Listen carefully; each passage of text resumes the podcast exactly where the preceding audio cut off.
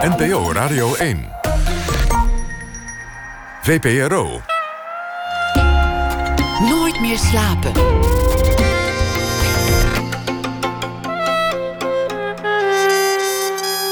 Met Pieter van der Wielen. Goedenacht en welkom bij Nooit meer slapen. Na één uur aandacht voor een voorstelling over Nelly Kroes. Karin Krutse kruipt in de huid van de politica. En dat hoort u na ene. Saskia Boelsoms komt op bezoek, vertelt over haar landschapsfotografie. Overweldigende landschappen, dreigende luchten. Het doet denken aan schilderijen uit de 17e eeuw. Thomas van Aalt is deze week onze vaste schrijver. Elke dag een verhaal van zijn hand. Maar we beginnen met Maxime Februari. Klont is de titel van de nieuwe roman. Een boek dat een angstvisioen schetst over een nabije toekomst waarin de techniek het zal winnen van de menselijkheid en personen worden gereduceerd tot data. Het doemscenario wordt gebracht door de intellectueel Alexei Krups, die in het boek hoog reist, maar ook hard valt.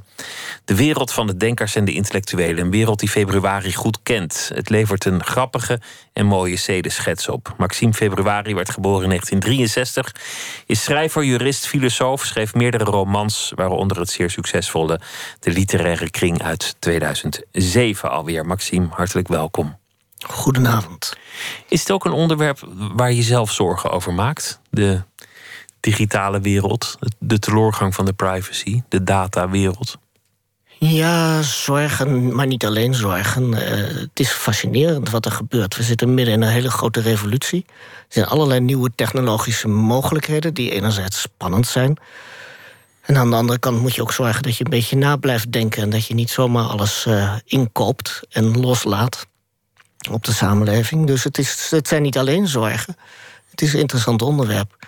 Dus ik, uh, ik, ik interesseer me daar zelf voor. Ik wilde een boek schrijven en dan schrijf je al gauw over iets wat je zelf interesseert. En vreemd genoeg, um, het boek bleef even liggen omdat ik wat andere dingen aan mijn hoofd had. En ik veranderde gaandeweg in mijn eigen personage. Want alle dingen die ik had opgeschreven, die bleken ook te gaan gebeuren. En toen werd ik uitgenodigd om precies die lezingen te gaan geven die de intellectueel in het boek al gegeven had. Dus uh, het, leven en werkelijkheid vloeiden door elkaar heen. Dat wil zeggen, het leven en het werk vloeiden door elkaar heen. Dus langzamerhand ben ik mijn eigen personage geworden. Dus inderdaad, het interesseert mij in mijn dagelijks leven ook. Het is niet andersom gegaan. Dat het is gebaseerd op, op de werkelijke Maxime Februari. Nee, het personage werd bedacht en, jij werd er naartoe getrokken. Ja, ik kreeg precies de uitnodigingen voor lezingen... Uh, waar ik Alexei Kroeps al naartoe had gestuurd. Wat in een enkel geval heel simpel was, want ik had die lezing dus al geschreven. Hij had hem gegeven. En ik hoefde hem alleen maar zelf nog op een podium te gaan staan houden. Um, een geestig fenomeen. Je hebt een dus fictief personage gemaakt. Ja, het is zelfs zo geestig dat er nog een filmpje van is. Er is uh, ik werd uitgenodigd voor het TEDx Amsterdam. En toen heb ik het eerste, eerste uh, stukje van de lezing gehouden. En precies dat verteld wat ik al opgeschreven had in de roman. Um, dat, wat, wat voor mezelf vrij simpel was, want ik, ik had het dus al liggen. Dat is ook bijna ondeugend. En, en ook het soort ondeugendheid dat, dat de hoofdpersoon ook kenmerkt. Het, het lol hebben in, in een ja, ja, in een gewiekste formulering. Spelen met de aandacht van het publiek. Mensen op het verkeerde been zetten. Kijken hoe ver je kunt gaan met een redenering. Het is, uh, het is wel een leuk personage. En ik, ik, uh, hij is wat jonger dan ik. En hij is ook sexier dan ik. Dus ik zou hem eigenlijk best graag nog willen zijn. Um, maar hij is wel handig voor mij. Omdat ik af en toe kan denken... wat zou hij nu doen? En dan kan ik proberen dat ook te doen. Het helpt me ook wel vooruit. Die TEDx-lezing, die, die zeggen dan, uh, las ik... ja, je mag niet met een doemscenario komen. De mensen moeten wel blij naar huis gaan. Geef alsjeblieft Een, een, een, visioen voor de toekomst... waar we vrolijk van worden. Ja, nou, vrolijk van worden dat niet alleen... maar het moet ook uh, kansen bieden voor ondernemers. Dus niet alleen vrolijk van worden... maar we moeten er ook welvarend en rijk van worden. Dus dat is een stemming die wel op veel meer plekken hangt. Je moet niet al te kritisch worden, want dat vinden we niet leuk. Ehm, ik krijg dat ook wel als vraag uit de zaal. Waarom bent u toch altijd zo negatief? Uh, terwijl ik het eigenlijk vrij positief vind om, om een betrokken burger te zijn... en je vragen te stellen over de macht. En vragen te stellen waarom wij ons allemaal zo klakkeloos uitleveren aan Facebook bijvoorbeeld. Uh, Facebook groeit maar en krijgt steeds meer macht en steeds meer kennis en steeds meer militaire macht en, en, en, en geld. Of althans, de militaire macht zit bij Google, maar bij die drie grote bedrijven zit heel veel macht, kennis en geld langzamerhand samengebald. En dan moet je als, als nietige kleine burger af en toe eens wat tegenaan gaan duwen. En ik vind dat eerder positief dan negatief, omdat het hoopvol is. Je zegt, wij kunnen nog uh, een beetje democratische uh, betrokkenheid hebben in deze wereld. Wij, wij kunnen wel degelijk een vuist maken tegenover de giganten die, die ja, onze data beheren. allemaal, als we dat allemaal samen doen, dan. Uh, en, en, en, als we goed over nadenken wat we willen, en we stellen eisen aan techniek en we stellen eisen aan de definitie van data bijvoorbeeld. Kortom, we kunnen van alles nog wat. Het enige is wat we hoeven te doen, is het daadwerkelijk te gaan doen. Vind je mensen naïef? Ja, ja naïef. Het is, valt best te begrijpen waarom, waarom iedereen zo langzaam in beweging komt. Um, en kijk, iedereen heeft natuurlijk ook weer zijn eigen specialisme. Ik heb me hierin verdiept. En naarmate je er meer in verdiept, wordt het steeds helderder. Dus het is een soort van werkverdeling. En daarom denk ik is het ook wel eens handig om het op te schrijven. En het voordeel van een roman is dat je het op een hele prettige, makkelijke, toegankelijke manier uh, kunt lezen. En dan wat, wat een greep krijgt op het soort van vragen wat op het moment speelt. Dat helemaal geen ingewikkelde technische vragen zijn, maar gewoon de aloude levensvragen. Hoe willen we samenleven? Wat, wat, hoe kijk je naar een mens? Wat, wat, wat is een mens eigenlijk? Is dat een optelsom van data? Of is daar nog iets meer over te zeggen? Kortom, het zijn hele oude vragen. Die kun je in een roman heel mooi laten zien en laten spelen. En uh, ik denk, als je, als je er zo naar kijkt... wordt het voor veel meer mensen een aantrekkelijker... politieker, moreler, levensfilosofischer onderwerp. Um, en, en gaat die naïviteit er misschien een beetje vanaf. De data nemen het over. De mens wordt gereduceerd tot een, tot een hoopje data. We worden eigenlijk gekwalificeerd naar aanleiding van onze uitingen op het internet. Die worden verzameld. Dus, dus de bedrijven kennen ons al nog voor ze ons rechtstreeks iets gevraagd hebben. Waarom is dat zo'n bedreiging voor de menselijkheid? Nou, ten, ten eerste, het is niet iets nieuws. Um, op het moment dat je iets zegt over mensen, ben je ze al aan het datificeren. Op het moment dat je een theorie maakt. Uh, ik moet altijd denken aan een documentaire die ik ooit zag over mensen die woonden in een woonwagenkamp. En die waren verschrikkelijk verontwaardigd, want ze zeiden ze promoveren op ons. Er kwamen namelijk allemaal wetenschappers langs en die gingen naar dat woonwagenkamp kijken en bestuderen met notitieblokjes. Ze schreven van alles op en promoveerden daarop. Uh, en ik kon me die verontwaardiging ongelooflijk goed voorstellen. En dat is in feite een vorm van dataficering. Je kijkt niet meer naar mensen zelf, maar je maakt er een dossier van. En je gaat vervolgens met elkaar beleid maken op basis van een dossier. En je praat alleen nog maar over het dossier. En die mensen die laat je ergens in een sop gaar koken. En dat gebeurt op dit moment ook. Je zet kinderen in een schoolklas. En je kijkt eigenlijk steeds minder aan die, naar die kinderen. En je kijkt steeds minder naar het kinddossier. Dus je gaat in dat kinddossier op papier ga je de kwaliteit verhogen. En die kinderen die raken langzamerhand steeds verder uit zicht. Dus dat is het gevaar van datificering. Dat je eigenlijk niet meer naar de werkelijkheid kijkt, maar dat je alleen nog maar naar het papier kijkt. Uh, en, en daarmee gaat, uh, gaat schuiven en kwaliteit verbeteren. Dus dat is een prachtig al... voorbeeld trouwens, sorry, van, ja. van, van een, van een, um, uh, hoe heet zo, een, een landingsbaan van een vliegveld in Maastricht. Die, um, daarvan werd gezegd door de, door de omgeving dat hij te gevaarlijk was. En wat ze toen hebben gedaan, is ze hebben hem iets korter gemaakt. Want er stonden de huizen namelijk minder dicht bij de landingsbaan. Maar ja, door die baan korter te maken, werd op papier, volgens de regels, de veiligheid groter. Maar in feite is het zo als je een landingsbaan korter maakt, dat de veiligheid er natuurlijk niet echt op vooruit gaat. Integendeel, die wordt uh, iets minder groot. En ik kan me voorstellen dat je harder moet remmen, waardoor, waardoor je misschien ook nog meer overlast veroorzaakt. het is op allerlei fronten niet zo'n heel erg goed idee. Maar het was een ontzettend goed idee op papier. Want dan viel je buiten allerlei andere uh, criteria en, en uh, afstanden en, en metingen en, enzovoort. Dus dat fenomeen dat je bezig bent om de dingen op papier heel goed te, rekenen, te regelen. En in de databestanden heel goed te regelen. Maar dat je langzamerhand steeds verder wegdrijft van de werkelijkheid zelf. Is fascinerend is zo oud als wetenschap en onderzoek uh, al bestaat. Uh, maar is ook iets wat je voortdurend in de gaten moet houden. Er is ook iets in, in datatheorie dat, dat de extremen vanzelf worden, worden weggemoffeld. Want die zijn lastig in een mm gedataficeerde omgeving. Dus alles dat afwijkt, dat wordt ontkend. Ja. Dat kan je natuurlijk ook op een samenleving van toepassing achter. Iedereen die niet in een groep te kwalificeren valt, Daarvan doen we gewoon alsof die maar niet bestaat. Ja. Ja.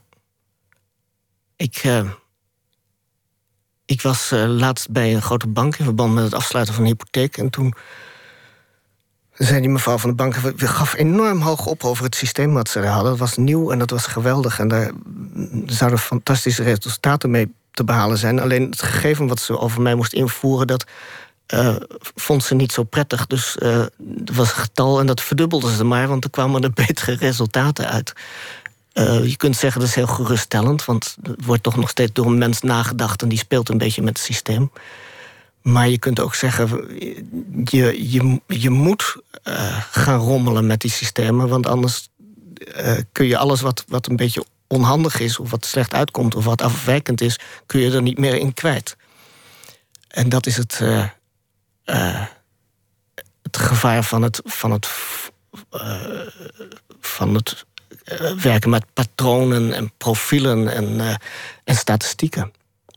En op een dag weten ze al wat je gaat stemmen op basis van je profiel nog voordat jij hebt besloten. Dat is een, dat is een heel klassieke waarschuwing. Dat, dat Facebook al weet op welke partij jij stemt. Nou, er zijn wel mensen die, die suggereren dat we over een tijdje de verkiezingen kunnen afschaffen. Omdat inderdaad je op basis van gegevens dan weet wat mensen willen. En je het ze dus niet meer hoeft te vragen. En dat gaat ervan uit dat je op basis van het verleden de toekomst kunt voorspellen. En daar kun je ook wel wat theoretische kanttekeningen bij zetten of dat waar is. Maar uh, de bewering van de roman is dat je juist die hele grote veelvormigheid, die rijkdom van het individu, innerlijke rijkdom van het individu, op die manier toch dreigt kwijt te raken. Omdat je iedereen plat slaat en, en in dezelfde mal duwt. Het gaat ook over het, het, nut van de roman zelf. Is er nog wel ruimte voor de literatuur in een, in een wereld die wordt beheerst door, uh, door, door data en, en door internet? Die wereld van de intellectuelen is ook echt wel jouw eigen wereld. Je noemde net al dat jij een lezing moest geven die je personage al gegeven had. Je, je neemt het ook een beetje op een, op een vrolijke manier op de korrel die wereld, maar het is de wereld waar je al jaren in beweegt. De wereld van congressen, lezingen. Ja, ja daarom kan ik er ook goed over schrijven. Ja, ik weet er veel van. Maar er, er is kennelijk ook een, een relativerende blik opgetreden. Op, op je eigen bestaan als denker en, en verspreider van theorieën. Ik, ik, ik, vertrouw anderen er niet helemaal in. Ik vertrouw mezelf er ook niet in. Na verloop van tijd denk je. Uh, zal al dit gepraat onderling ooit nog wel eens iets opleveren? Want het is natuurlijk precies diezelfde, hetzelfde wegdrijven van de werkelijkheid. Waarom staan wij niet ergens op het land uh, groenten te verbouwen? Dat zou toch een veel authentieker bestaan opleveren. Dus je raakt na verloop van tijd wel wat, wat sceptisch over al dat gebabbel. Nou, je beschrijft het ook een beetje als entertainment. Mensen die komen, die wachten op een moment van een lach, op een spannende redenering, op een onverwacht moment. Dit is ook vermaak geworden. Het is, deels de schuld van het publiek natuurlijk. Dat verwacht iets. En je gaat langzamerhand geven wat het publiek van je wil. Uh, daar zit een groot gevaar in. Want we zijn geneigd om de onderbuikgevoelens en populisme altijd aan de onderkant van de samenleving te leggen. Maar dat populisme zit natuurlijk net zo goed in de grote wetenschappelijke congressen of de festivals en, het, en, het, en de non-fictie bestsellers die uh, bedienen ook een publiek en geven ook precies het publiek wat het verwacht, alleen is het publiek wat hoger opgeleid. Uh, maar het is het is natuurlijk dezelfde spel tussen publiek en spreker. Demagogie ook. Demagogie, ja. Dus ik, ik loop al lang mee in die congressen en je ziet de ene spreker wat, wat uh, onwaarachtiger zijn dan de ander. Uh, er zijn wel mensen die het voor elkaar krijgen om normaal te blijven praten, normaal te blijven nadenken, maar uh, je ziet ook wel veel humbug. En uh, dat maakt ook dat ik mezelf altijd zeer wantrouw in, die, in diezelfde rol op een podium. En me afvraag, wat sta ik hier nou te doen? Is die twijfel nieuw of is die er altijd al geweest? Nee, die is altijd wel geweest, want het is een hele rare plek. Je staat op een podium, er zitten heel veel mensen in de zaal. En je denkt, uh, er is een gedicht van, van Nijhoff dat daarover gaat. Um, uh, dat hij over een clown die naar het circus wordt. En het publiek wordt erheen gedreven, hij, hij moet het vermaken. Dat hele idee van het publiek is hierheen gedreven en ik moet het vermaken. Um, daar moet je een weg in zien te vinden. Je kunt moeilijk zeggen, ik, ik ga het niet vermaken, want je staat er nou eenmaal. Um, maar je moet het nog steeds wel zo doen dat je denkt, nou, we hebben iets zinnigs met elkaar gedaan vanavond of vanmiddag. Daar zit een zekere spanning in. Dus ik, ik heb de laatste jaren nooit zo erg gehouden van die discussie over populisme en het populisme van bepaalde politici met, met een aanhang die, die wat lager opgeleid is. Dat vind ik niet het meest interessante. Ik vind dat populisme onder de hoogopgeleide veel interessanter. Het populisme juist op die wetenschappelijke congressen waar, waar mensen toch ook voor de snelle hap gaan. Ja. ja en voor, voor de showman, voor de Donald Trump van de wetenschap. Ja. Want je weet dat dat invloedrijker is. Dat, is dat, dat vormt het beleid. En er zit heel veel populisme in. En kan onwaarachtig zijn. Iemand die een idee verspreidt dat lekker ligt, maar zelf weet dat het misschien helemaal niet waar is. Dat het, dat het, dat het, dat het wat jij noemt humbug is. Ja. Laten we luisteren naar uh, muziek van uh, Ayo, een uh, Nigeriaans-Duitse muzikant. En het nummer heet If Love is a Killer.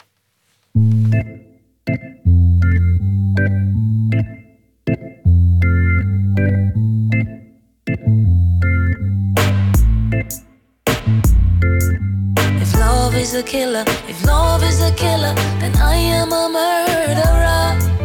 Cause I'm full of love, yes, I'm full of love. I'm aiming for your heart. If love is a killer, if love is a killer, then I am a murderer. Cause I'm full of love, yes, I'm full of love. Aiming for your heart. Wherever there is love, there's no darkness. Wherever there is light, there is love. Wherever there is hope, there's a way. A way for all of us. To a place where there is no evil. A place where nobody will be judged. A place where there is no fear. Full of people you can trust. If love is a killer, if love is a killer, then I am a murderer.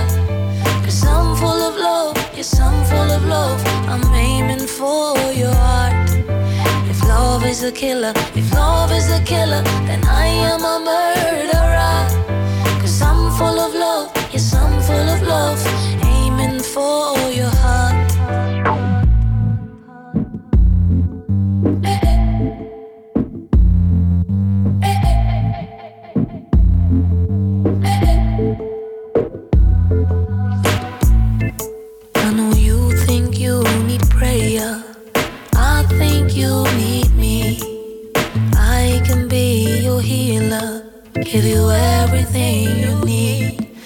Like a candle throws its beams, so shines every good deed. I won't love you with words or speech, but with actions and sincerity.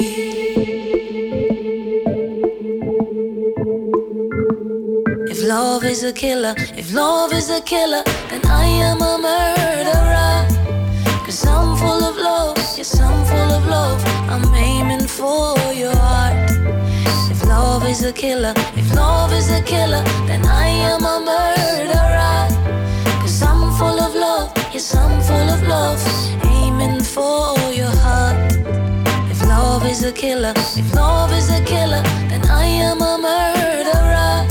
Cause I'm full of love, yes, I'm full of love, I'm aiming for your heart. If love is a killer, if love is a killer, then I am a murderer. I'm full of love, yes, I'm full of love, aiming for your heart. If Love is a Killer van Ayo. Nooit meer slapen in gesprek met Maxime februari... naar aanleiding van de nieuwe roman Klont.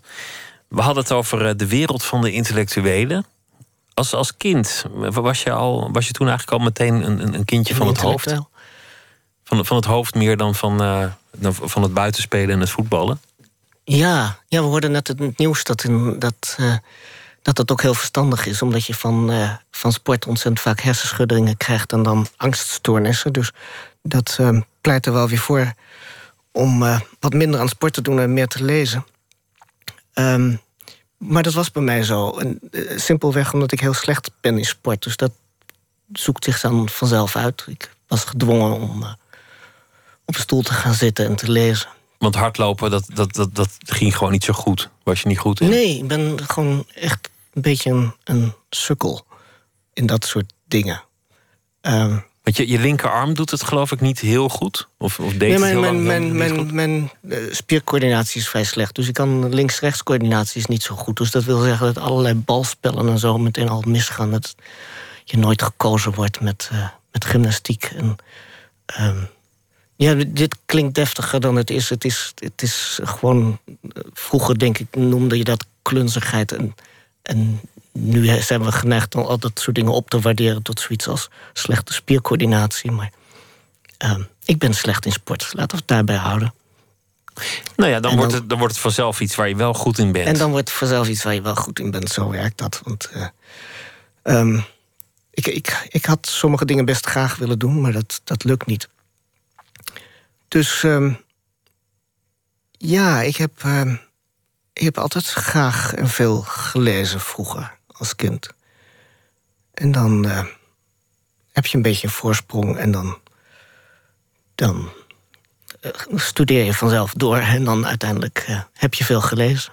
En dan wordt dat, wordt dat je bestaan. Je, je was ongemakkelijk in je lijf. Pas, pas later zou je erachter komen waardoor dat kwam. Je, je bent op een zeker ogenblik man geworden in, in plaats van vrouw. Dat, dat ongemakkelijk zijn in dat lichaam, in hoeverre heeft dat een, een stempel gedrukt op je jeugd? Oh jee. Um, nou, ongetwijfeld uh, heel erg. Maar um, um, ja, ik, ik aarzel een beetje, omdat iedereen plotseling... er is een nieuw boek en iedereen wil opeens met mij over dat hele proces praten. Oh nee, dat, ik... wil, dat wil ik niet hoor. Nee, nee, nee, maar het, het, het punt is een beetje dat ik dat allemaal vergeten ben. Het, het rare is dat... Dat heb je achter je gelaten en dat is er niet meer. Nee, dat is weg. Uh, wat een heel vreemd fenomeen is, maar het alweer. Hoe lang? Vijf en een half jaar geleden dat ik uh, die verandering in ben gezet. En de eerste paar jaren is dat natuurlijk heel woelig. Maar na verloop van tijd ben je het helemaal kwijt. En is het nieuwe bestaan zo normaal geworden dat het voor mij heel moeilijk is om dingen nog weer terug te halen over ongemakkelijkheden in. In het oude leven. Het is echt alsof je herboren bent. Alsof, alsof, alsof dat hele gedeelte daarvoor al die herinneringen niet meer echt tot jou behoren. Ja, ik, ik kan. Dat is natuurlijk met herinneringen zo. Ik, ik kan natuurlijk wel rationeel bedenken dat dat zo was. Maar het navoelen daarvan is, is, is lastig. Dus ik projecteer nu mijn bestaan zoals het nu is, gewoon ook terug op de geschiedenis. En dat werkt prima. Dat doet iedereen een beetje, denk ik. Ja. Als, als ik herinneringen heb aan mezelf in de brugklas, dan zie ik mezelf zitten zoals ik nu ben. Ja. En, dan, en dan zie ik mijn, mijn klasgenootje Lo, zoals die er nu uitziet, met een baard mm -hmm. in, in de brugklas. Om, omdat je gewoon, je, je, je, je verandert dat verleden. Dus jij bent Ja. waarschijnlijk, als je terugkijkt, gewoon Maxime. Nou, ik, ik heb tegenwoordig als ik jongetjes van, van tien door het dorp fietsen, dan, dan kijk ik naar en denk: oh ja, zo was ik vroeger ook. Denk, nee, zo was ik vroeger helemaal niet. Maar het is niet meer goed terug te halen dat dat niet zo was. Jouw, familie uh, had een last, niet, niet zozeer jouw ouders, maar de generatie daarvoor. Omdat aan, aan moederszijde uh, was, was opa fout geweest in de oorlog. In, in, in hoeverre heeft dat doorgewerkt op jouw ouders en, en misschien wel op jouzelf? Nou, op, op mijn moeder en haar familie zeker heel erg. Um, En er begon laatst iemand ook al over, en sindsdien heb ik er wat over nagedacht. Ik denk dat die hele uh, sterke drive om voortdurend over je eigen gedrag heen te hangen. En ook over dat intellectuele gedrag en het gedrag op het podium. Van doe ik alles wel uh, fatsoenlijk? Ben ik wel, wel wie ik zeg te zijn? Uh, een enorme strengheid in het leven. Dat hij daar wel mee te maken heeft. Omdat mijn moeder, met name ons, altijd, mijn broer en mij heeft opgevoed met strenge regel dat je nooit moet doen wat anderen doen. Uh, dat je altijd zelf goed na moet denken. Um, een beetje dus, om, die fout te voorkomen bij jullie? Om die fout te voorkomen. Zij heeft daar natuurlijk ook zelf heel veel over nagedacht. Uh, dus het feit dat ik nu niet op Facebook zit, dat mijn broer daar niet op zit, heeft het sterk te maken met het feit dat wij denken: ja, dat kan iedereen nou wel doen, maar wij denken zelf na en wij doen dat niet. Want wij hollen niet achter dit soort bewegingen aan waarvan je kunt voorstellen dat het onverstandig is. Um, Want achter de menigte aanhollen is gevaarlijk. Ja, er zitten natuurlijk gevaren in. En achter een macht aanhollen, wat Facebook bijvoorbeeld ook is, achter een macht aanhollen, jezelf overgeven aan een macht waarvan je wel weet dat het niet verstandig is, uh, dat moet je ook niet doen. Kijk, en mijn grootvader die wist ook wel dat hij dit niet moest doen. Maar hij deed het toch. En dat is hem zeer kwalijk te nemen. Um, hij, hij, mijn, mijn grootvader eh, sloot zich aan bij het Duitse leger en ging mee naar Rusland om daar te gaan vechten. Uit avontuurzucht, maar hij wist natuurlijk best dat hij zich daarbij mee aansloot bij een macht waar je eigenlijk niets mee te maken had moeten hebben. Dus het was geen ideologische overtuiging, het was gewoon leuk uh, oorlogje spelen, maar dat maakt het niet minder uh, afkeurenswaardig. Dus ik denk dat mijn moeder daardoor wel heel, heel streng op ons ook is geworden. En, en ons heeft opgeroepen tot verantwoordelijkheidsbesef en individualisme. En, um, ook overigens door haar moeder, want mijn grootvader die nam daar wel een slechte beslissing, maar zijn vrouw, mijn grootmoeder, uh, uh, was daar absoluut niet mee eens. Dus die heeft daar is daar flink tegenin gegaan en heeft het daardoor ook uh, heel lastig gehad in de oorlog. Um, dus die discussie die zat al in die, tussen mijn grootouders onderling. Was dat, lag dat punt al op tafel en mijn moeder heeft hem meegenomen. En ik denk dat het zeker bij mij ook wel weer terecht is gekomen. Dat, dat maakt het wel ook logisch dat je dan later je bezig gaat houden met de moraal.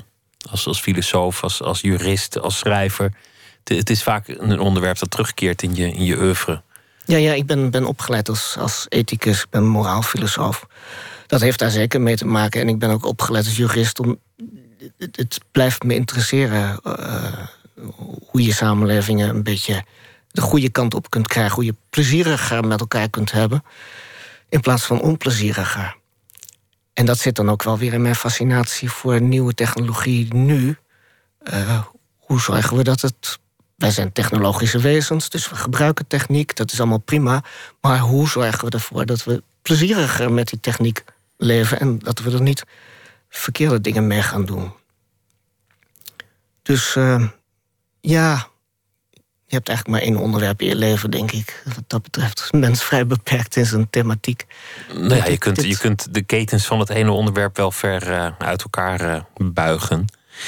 Je, je, hebt een, je hebt een aantal uh, hele vervelende gebeurtenissen achter de rug in je leven. Je, je, je partner is overleden mm -hmm. na, na, een ziek bed. En, en je huis is afgebrand. Ja, nou ja. Als ik mijn leven zo voorbij hoor komen in een paar minuten, denk ik, moet er een nodige film over maken. Uh, het lijkt me heel spannend worden.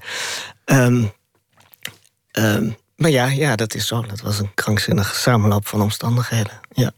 Al je boeken zijn verbrand. Dat, dat, dat moet voor jou, voor iemand die zo van, van, van het lezen houdt, ook bijna zijn alsof, alsof je je vrienden of, of misschien een omgeving waar je je thuis voelt een, verloren is gegaan. Ja, het is, het, is, het is best erg, ja. Maar goed, eh, voordeel daarvan is wel weer dat ik mij enorm kan vereenzelvigen. Nou, dat, dat klinkt een beetje hoogwaardig. Uh, ik, ik kan me iets voorstellen van wat mensen moeten achterlaten die uh, vluchten en, en alles moeten achterlaten. Ehm, ik ben niet zo heel veel kwijtgeraakt als vluchtelingen kwijtraken, maar wel in korte tijd vrij veel. Ehm, dus ik riep toen de tijd ook: wij zijn ballingen met een, met een bankpasje.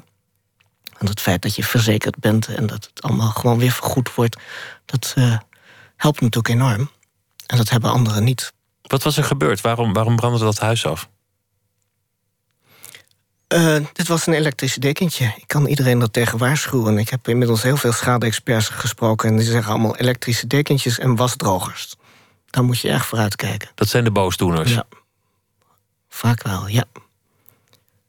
Dus dit was een uh, elektrisch dekentje. Maar ja...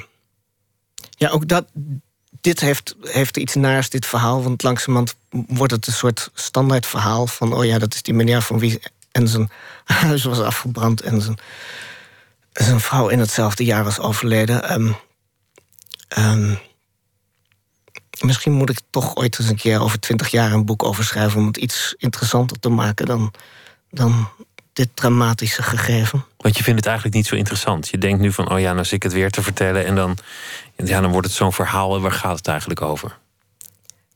Ja. Nou, ik, ik, ja, ik, ik, ik kan me voorstellen dat. Ik probeer me te zien met de ogen van een ander. En dan denk ik van, ach, die arme meneer met zijn afgebrande huis en zijn overleden vrouw. Dat is niet echt een heel florissant beeld wat je dan van jezelf krijgt. Um, je, je, vrouw is natuurlijk het, het, ergste. Die, die boek is tragisch en, en, het huis is vervelend. Maar het overlijden van je vrouw, aangekondigd en wel. Mhm. dat, dat, dat viel ook samen. De, de ziekte was het moment dat jij begon met je, met je verandering. Met je, toen, toen die procedure begon, werd zij ziek. Die hele periode liepen eigenlijk twee dingen naast elkaar. Ja. Jouw eigen transitie, of, of hoe noem je dat eigenlijk? Je oversteek. En, uh, en de ander zijn oversteek naar naar wat uiteindelijk de dood nou, ja, zij was daarvoor was zij ehm, ernstig ziek geweest. Alleen wij dachten dat het over was. En in dat proces ook nadenken over je eigen sterfelijkheid. We hadden natuurlijk nagedacht over haar sterfelijkheid. En begonnen ook na te denken over mijn eigen leven. En daarin nam ik een hele grote levensbeslissing. En net had die genomen en bekendgemaakt aan geheel Nederland. Of zij werd opnieuw ziek. Dus dat was erg ongemakkelijk. Um, En ik, ik, ik kon eigenlijk niet met goed fatsoen meer terug. Dus daarvoor was het al te ver heen. Was dat een optie om het niet te doen, om, om terug te gaan? Want dat zeg je nu, van ik kon niet meer terug. Was dat nou, een gedachte die je had?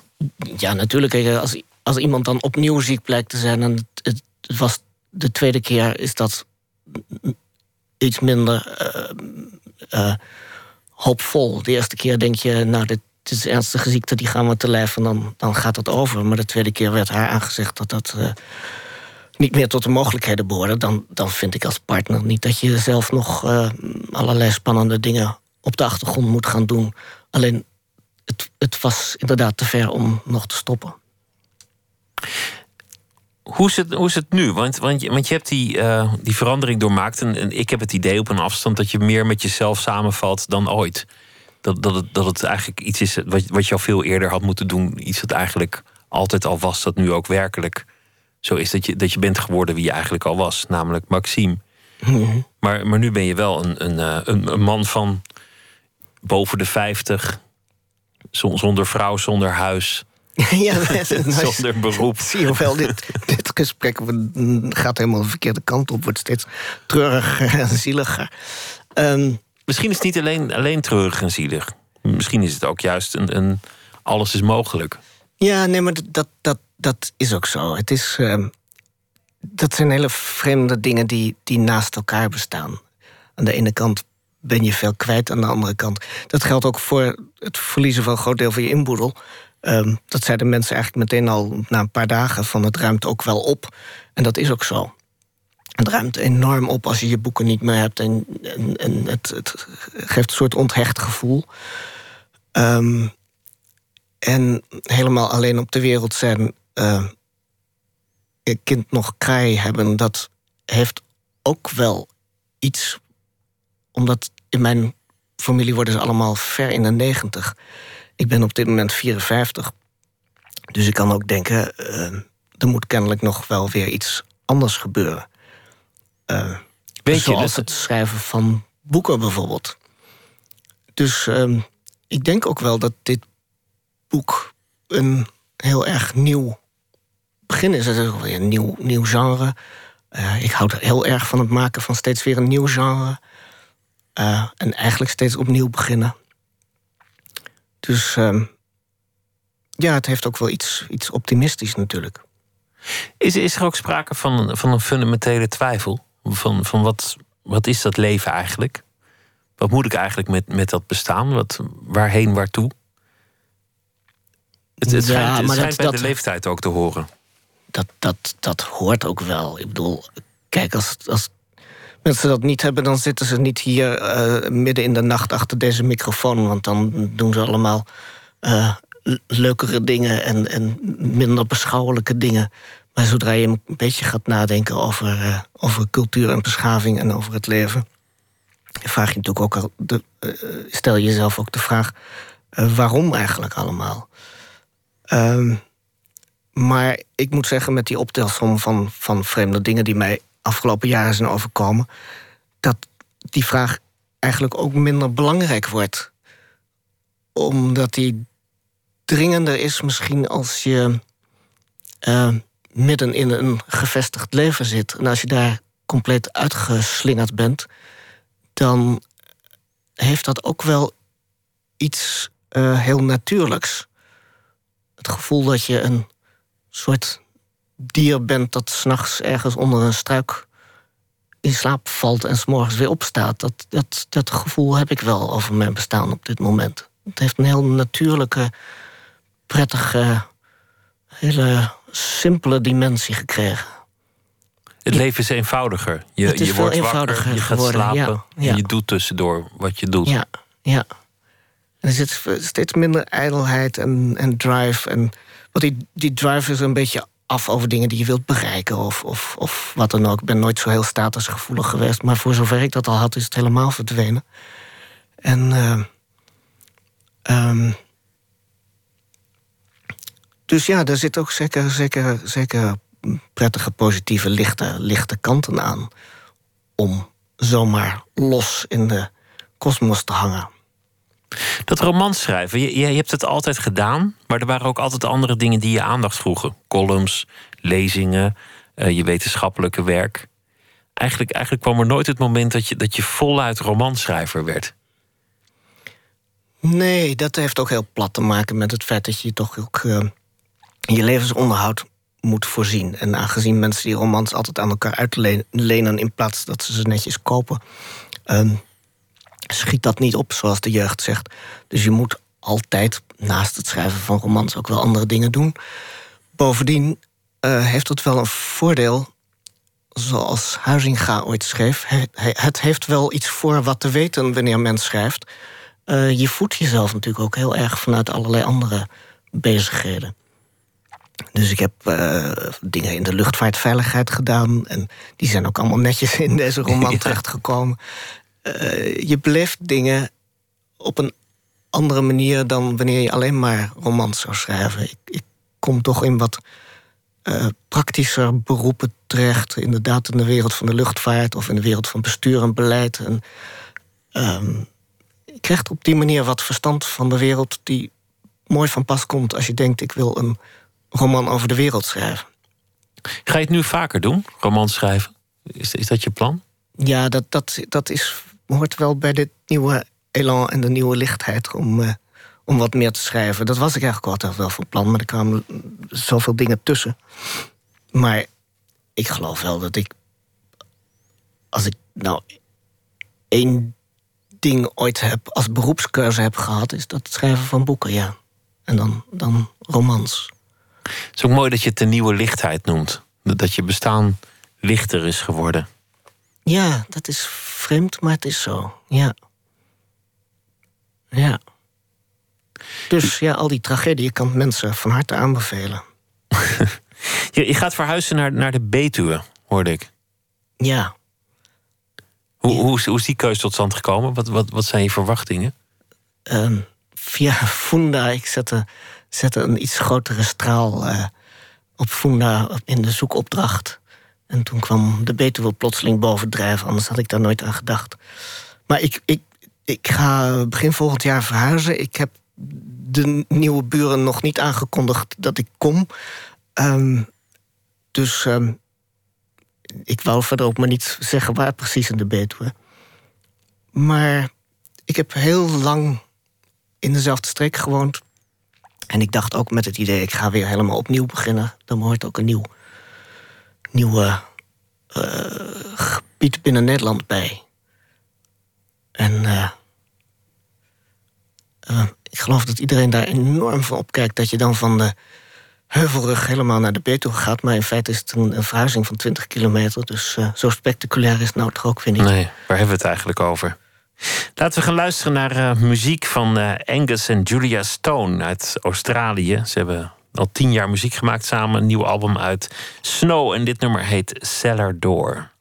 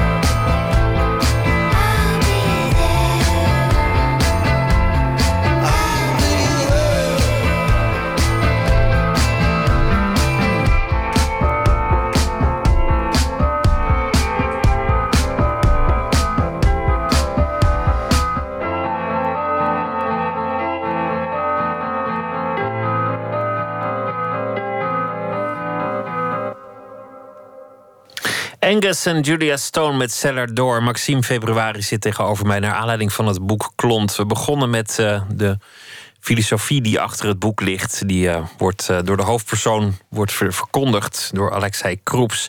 Hij waarschuwt voor een wereld waarin de data overheersen en grote bedrijven en overheden ons als data kwantificeren en daarmee de menselijkheid langzaam wegdrukken. Het is ook een zedeschets van een intellectuele wereld waar hij zelf ook deel van uitmaakt. En hij herkende ook uh, zichzelf op een zeker ogenblik in het personage dat hij had verzonnen, dat hem als het ware vooruitliep. Lezingen waar hij voor werd gevraagd, waren al lang gegeven door zijn fictieve personage. Ik vroeg: uh, vind je mensen naïef dat ze hun uh, data zo makkelijk uitleveren? En, en je zei daar eigenlijk wat genuanceerder op: van nou, we mogen wel wat beter nadenken. Alvorens we die stappen deden. We gingen terug naar je jeugd. Een, uh, een jongetje die niet goed in sport was. En daarom maar, of eigenlijk toen nog een meisje, maar dat, dat kan je achteraf niet meer zo goed plaatsen. Je herinneringen zijn ook voor van een jongetje geworden. En daarom maar ging lezen. Over de moraal die erin werd gegoten. vanwege het oorlogsverleden van je ouders. En over de tragedies die je recent zijn uh, overkomen. Een brand en de dood van je partner. En je zei ja, eigenlijk is alles vanaf hier mogelijk. Het is misschien ook wel een nieuwe lichtheid. Ik ben als een dier dat onder een struik gaat slapen en gewoon wakker wordt. Het, bestaan is vereenvoudigd. Je, je lijkt ook een, een lichter mens tegenwoordig. Het lijkt ook alsof je, alsof je, alsof je lichtvoetiger in, in het leven staat. Ja, over hoe het lijkt kan ik verder zelf geen uitspraak doen natuurlijk. Nee, want jij denkt, waar, waar hou je dat vandaan? Want uh, wat weet jij daar eigenlijk van? Dat snap ik ook wel. Ja, nou goed, ik, ik, ik merk dat mensen voortdurend behoefte hebben om, om uh, het over jou te hebben. Uitspraken te doen over hoe ik veranderd ben. En Um, maar hoe dat op anderen overkomt, kan ik natuurlijk zelf verder niet zien. En um, ook dat is weer, heeft weer te maken met, met de complexiteit die je in een roman wel goed kunt laten zien en op andere plekken misschien minder goed. Dat je nooit precies weet waardoor iets komt, omdat er zoveel dingen tegelijkertijd spelen. Dus uh, als ik plotseling heel erg licht uitzie, dan uh, kan dat natuurlijk heel veel verschillende oorzaken hebben. Zelf kun je dat niet achterhalen. Je weet niet precies uh, waardoor je veranderd bent. En het aantrekkelijke van een roman is dat je dat altijd. dat je mensen kunt beschrijven zonder dat je precies hoeft te verklaren hoe het komt dat ze bepaald gedrag vertonen. Het is gewoon zo. Het is zo, je kunt het laten zien, je kunt die ruis en die, die, die mist die erin zit laten zien. De complexiteit ervan. Iets van het innerlijke, iets van het uiterlijke gedrag. Um, wat je in heel veel andere genres veel minder goed kunt. Omdat je daar veel meer gedwongen wordt om uh, informatie weg te laten. Om heldere modellen te krijgen. In een roman kun je alle informatie bij elkaar brengen. Zonder dat je, dat je heel erg precieze patronen hoeft aan te duiden. Dus dat is het, eh, het, het, het, het aantrekkelijke ervan. Je krijgt mensen in, meer in hun eigenheid, in hun dieptes en in hun eh, innerlijke rijkdom te zien. Ik denk dat wij altijd geneigd zijn dat we zelf wel, te denken dat we zelf wel innerlijk heel rijk zijn, maar al die andere mensen niet. Is dat zo? Ja. Ja. Ja. Ik denk, je moet iemand al heel erg goed kennen en misschien ook wel heel erg leuk vinden, wil je toegeven dat die ander ook innerlijk rijk is. Uh, we denken daar liever niet aan bij, bij te veel anderen. Je laat, uh, je laat een van je personages een, um, een, een hele ingewikkelde zelfmoordbrief schrijven, die, die zijn collega's eerst moeten zien te ontcijferen in digitale codes. En terwijl zij daar nog mee bezig zijn, besluit hij van de zelfdoding af te zien. Ja, dat, dat ja hij ik... doet het niet expres, denk ik. Eh, dat, uh, het sturen in zo'n ingewikkeld format dat ze het niet open krijgen. Hij stuurt het ze gewoon, alleen het blijkt zo'n ingewikkeld format te zijn dat ze het niet open krijgen. Ja. Daar, daar moet je genoegen in hebben als, als schrijver, om iemand in zo'n situatie te plaatsen. Ik heb heel veel genoegen gehad met het schrijven. het is bijna sadistisch is, om, um... om, om je personages in die, in die positie te plaatsen. Ja, ja. Het is een grappige situatie en die komt ook wel voor. Um, ik heb hem niet helemaal zelf verzonnen. Um, Eh, maar dat, dat, is natuurlijk van alles grappig om, om te verzinnen. En een romanschrijver speelt niet alleen met personages, maar ook met de lezer die je alle kanten op kunt sturen.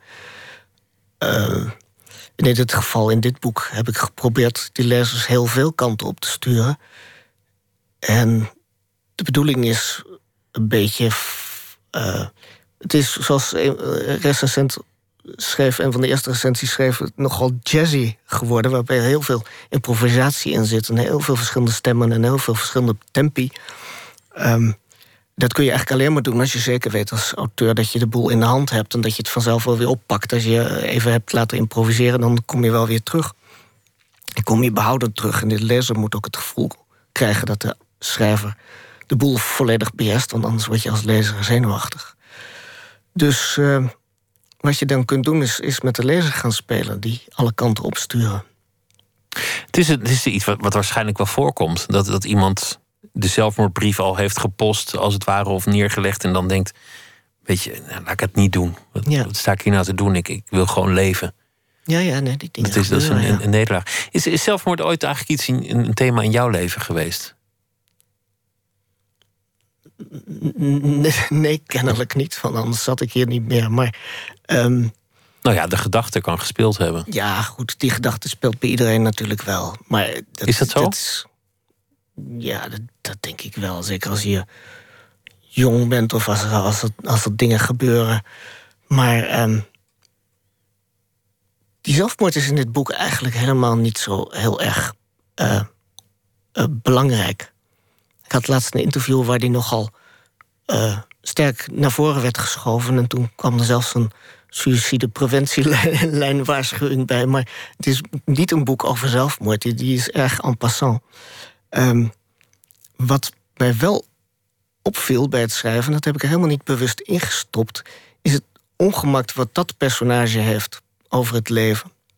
Gaandeweg voortpleit te komen uit het feit dat hij alleen is en geen kinderen heeft. En die nutteloosheid die hij daardoor voelt, die maakt ook dat hij langzamerhand wat, wat ongemakkelijk raakt over zijn eigen bestaan.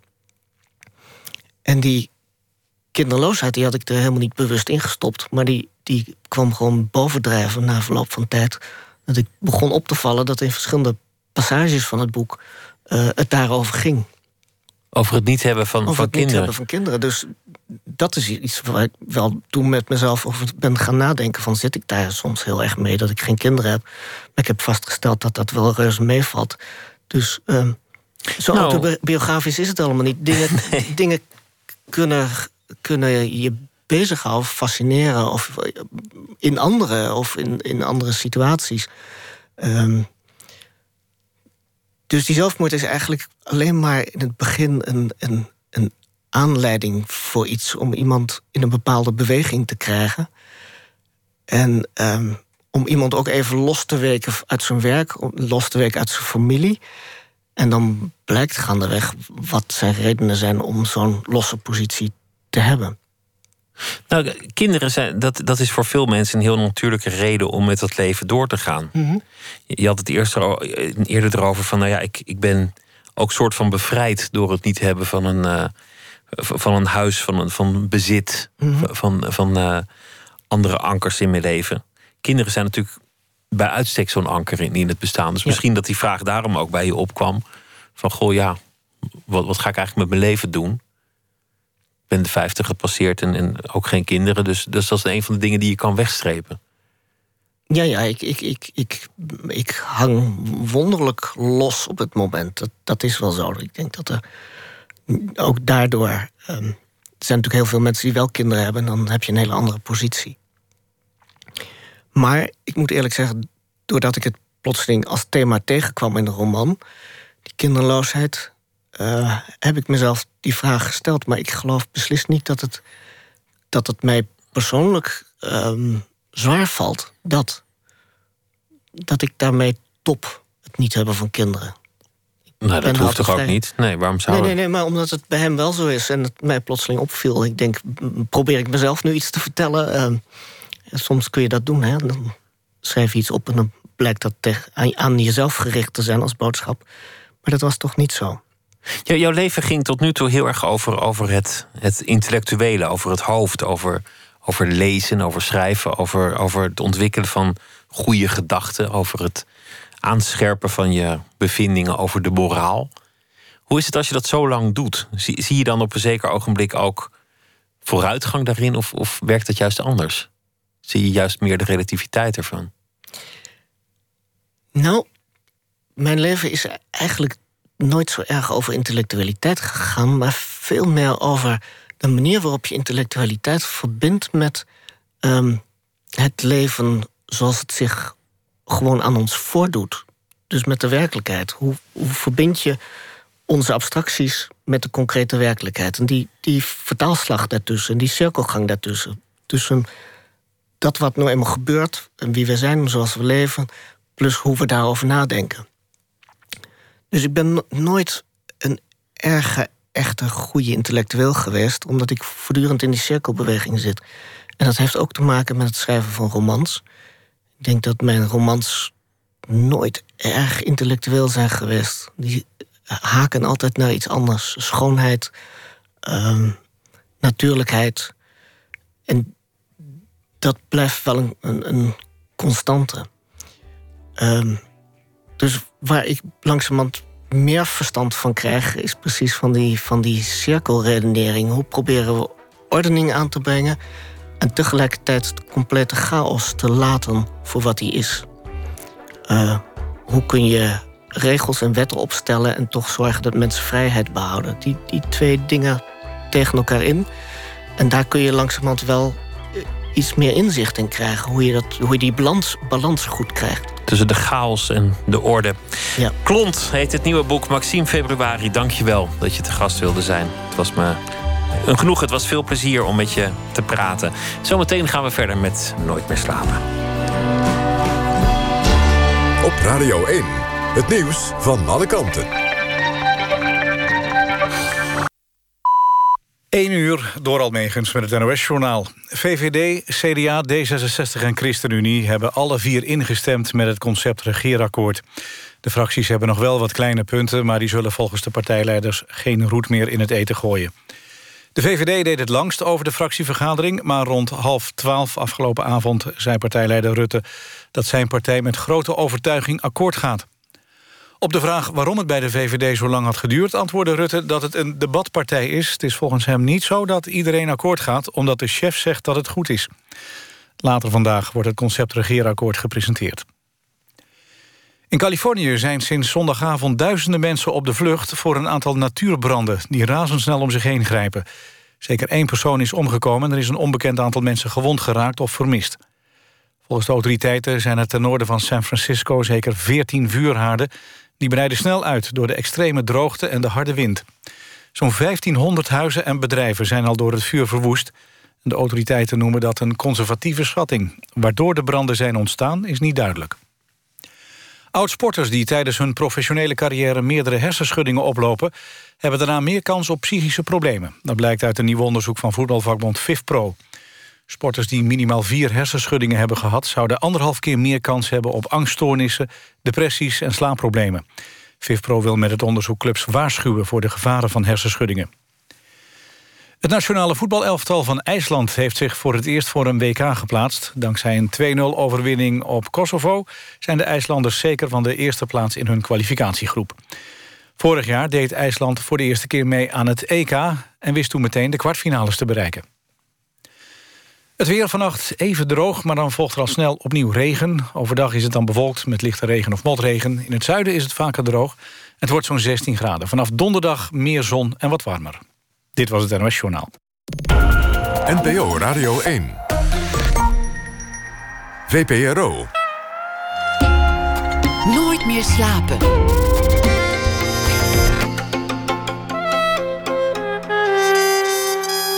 Met Pieter van der Wielen. Nelly Kroes was minister, eurocommissaris en misschien ook wel de machtigste vrouw van Nederland. En nu is er ook een toneelstuk over haar gemaakt. Karien Krutse die uh, kruipt zometeen in de huid van Kroes en dat hoort u straks. Fotograaf Saskia Boelsoms komt langs. Als kind rende ze al naar buiten bij elke onweersbui. En nu is haar werk geworden. Ze legt het Hollandse weer vast met haar fotocamera. Thomas van Aalten die leest een verhaal bij het nieuws van de afgelopen dag. Maar eerst uh, gaan we luisteren naar uh, het nummer van de band Jak, het nummer Wait and See.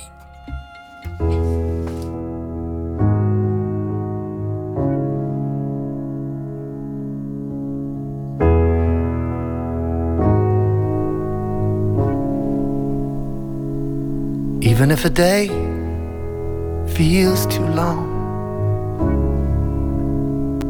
and you feel like you can wait another one. And you're slowly giving up on everything.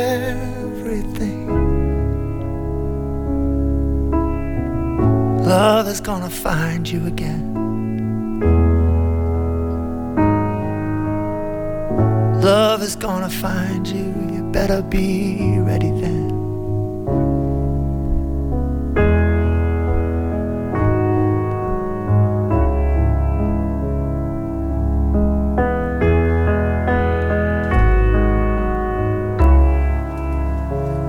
You've been kneeling in the dark for far too long. You've been waiting for that spark, but it hasn't come. I'm calling to you, please get off the floor. A good heart will find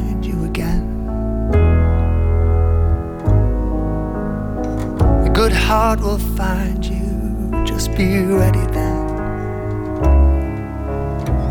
Tethered to a bird of sorrow, a voice that's buried in the hollow. You've given over to self deceiving. You're prostrate, bowed, but not believing. You've squandered more than you could borrow. You've bet your joy on all tomorrows for the hope of some returning while everything around is burning.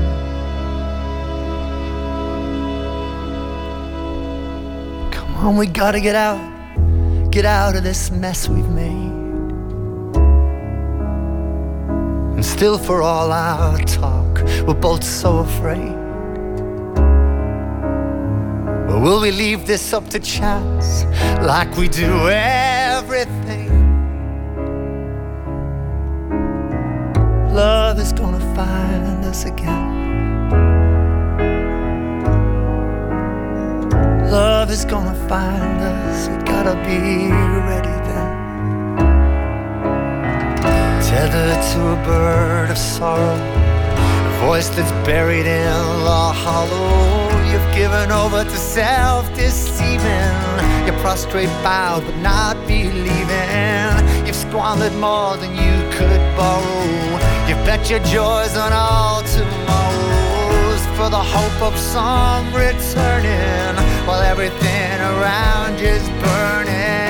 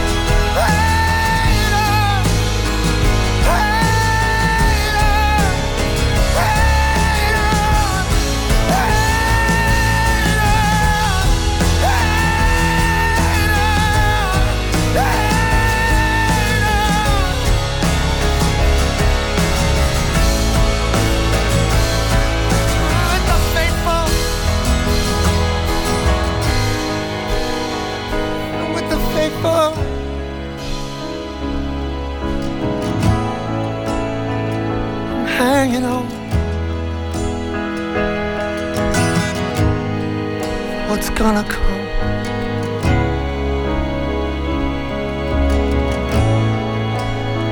What's gonna come?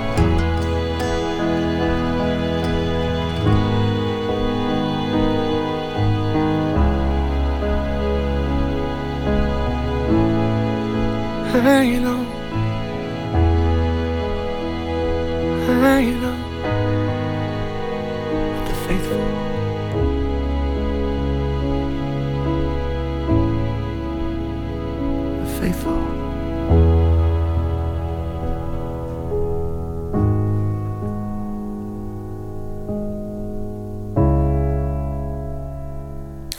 Ik kondigde de verkeerde plaat aan. Het was eh, Glenn Hansard met het nummer Bird of Sorrow.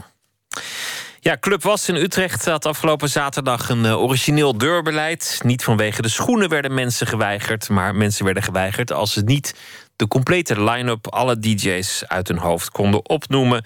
En als je dus eh, een paar namen niet had, dan werd je gewoon niet toegelaten. Ze hebben inmiddels eh, excuses aangeboden en ze beloven iedereen die zich meldt eh, geld terug te geven. Een van de geweigerden was Fokke Broersma. Goeienacht. Goeienacht. Hoe ging dat? Je kwam, je kwam bij de deur, je had zin in een, een avond uit. En toen uh, stuitte je op de portier. Hoe, hoe, wat gebeurde er? Ja, nou ja, we hadden onze kaartjes in onze handen. We dachten van, nou, we komen zo binnen. En toen werden we aangesproken met, wat komen jullie hier doen? Ja, dat was al uh, niet zo servicegericht. En ehm, waarop we zeiden, nou ja, we komen inderdaad een avondje dansen... naar uh, Job Jobsen kijken. Waarop uh, zij vroeg van, ja, wie, wie, wie komen er nog meer? Nou, toen wisten we nog een DJ te noemen. En eentje blijkbaar niet. Toen vroeg ze bij welke clubs ze allemaal geweest waren of festivals. Nou, daar hadden we ook een heel rijtje van paraat. Uh, ondanks dat we nogal verbouwereerd waren. Maar alsnog zei ze, nou, uh, jammer, maar jullie komen er niet in. Dus jullie zakten voor de overhoring en jullie mochten niet naar binnen. Nee. Werd nog uitgelegd waarom het zo belangrijk was om alle namen uit je hoofd te kennen? Uh, nee, dat werd toen niet uitgelegd. Uh, in de huisregels werd er wel iets van gezegd uh, dat je interesse in de muziek moest hebben. Goed, wij hadden zoiets, nou als je van tevoren kaartjes koopt en we weten waarvoor, we hebben er zin in, dan is dat genoeg interesse in de, in de muziek. nou, en daarnaast werden ook mensen geweigerd, puur omdat ze man waren. Of met een groepje van zes waren, zes stelletjes. Dus het was vrij willekeurig eigenlijk ook. De club heeft inmiddels excuses aangeboden en iedereen krijgt zijn geld terug en uh, ze gaan diep door het stof. Maar ik las dat in, vele Berlijnse clubs dit, dit ook gebruikelijk is. Mensen moeten, moeten weten waar ze naartoe gaan en anders kom je er mooi niet in. Nee, maar dan koop je ook de plekken aan de deur pas een kaartje op het moment als je, als je binnen wordt gelaten. Dus dan heb je geen kaartje van tevoren in de voorverkoop uh, gekocht. Ik vind het opmerkelijk, want, want ik ga vaak naar de bioscoop zonder te weten welke film er draait. En denk, nou, ik laat me lekker verrassen. Ik zie wel waar het over gaat. Ja, dat vind ik ook uh, opmerkelijk. Zeker qua muziek uh, wil ik me ook graag laten verrassen en nieuwe uh, beentjes of DJ's ontdekken. maar blijkbaar was dit, is dat niet de bedoeling van deze club. maar dat is inderdaad vreemd. Hoe belangrijk is de, is de DJ eigenlijk? Want, want dat zegt ze hiermee. Het is heel belangrijk dat je speciaal voor de DJ komt. Uh, nou, voor mij is het niet zo belangrijk. Ik, ik uh, wil een beetje weten wat voor soort muziek er is. En uh, dan wil ik gewoon een leuke avond hebben met, met vrienden en anderen. En, en leuk dansen. Dan maakt het mij eigenlijk niet uit welke, welke DJ er draait.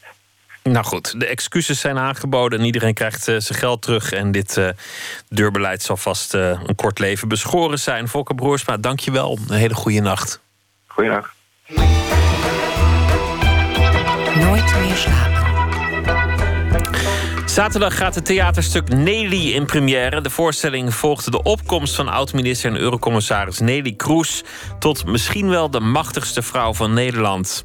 Het gaat over haar politieke carrière, maar ook over haar privéleven. Actrice Karin Krutse speelde al eerder koningin Beatrix... en dit keer speelt ze Nelly Kroes.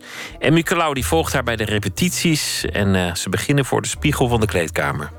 Kijk, we kijken er nu een beetje doorheen. Oh ja. puntje. En dat op zich paar grijze haren van mij die daar zitten. Want die zitten daar. Dit is voor het eerst dat ik mijn pruik op heb. En nu, ik weet nog niet of die helemaal goed is. Want de voorkant moet je nooit groot insteken, want die steek je natuurlijk kapot. Ja.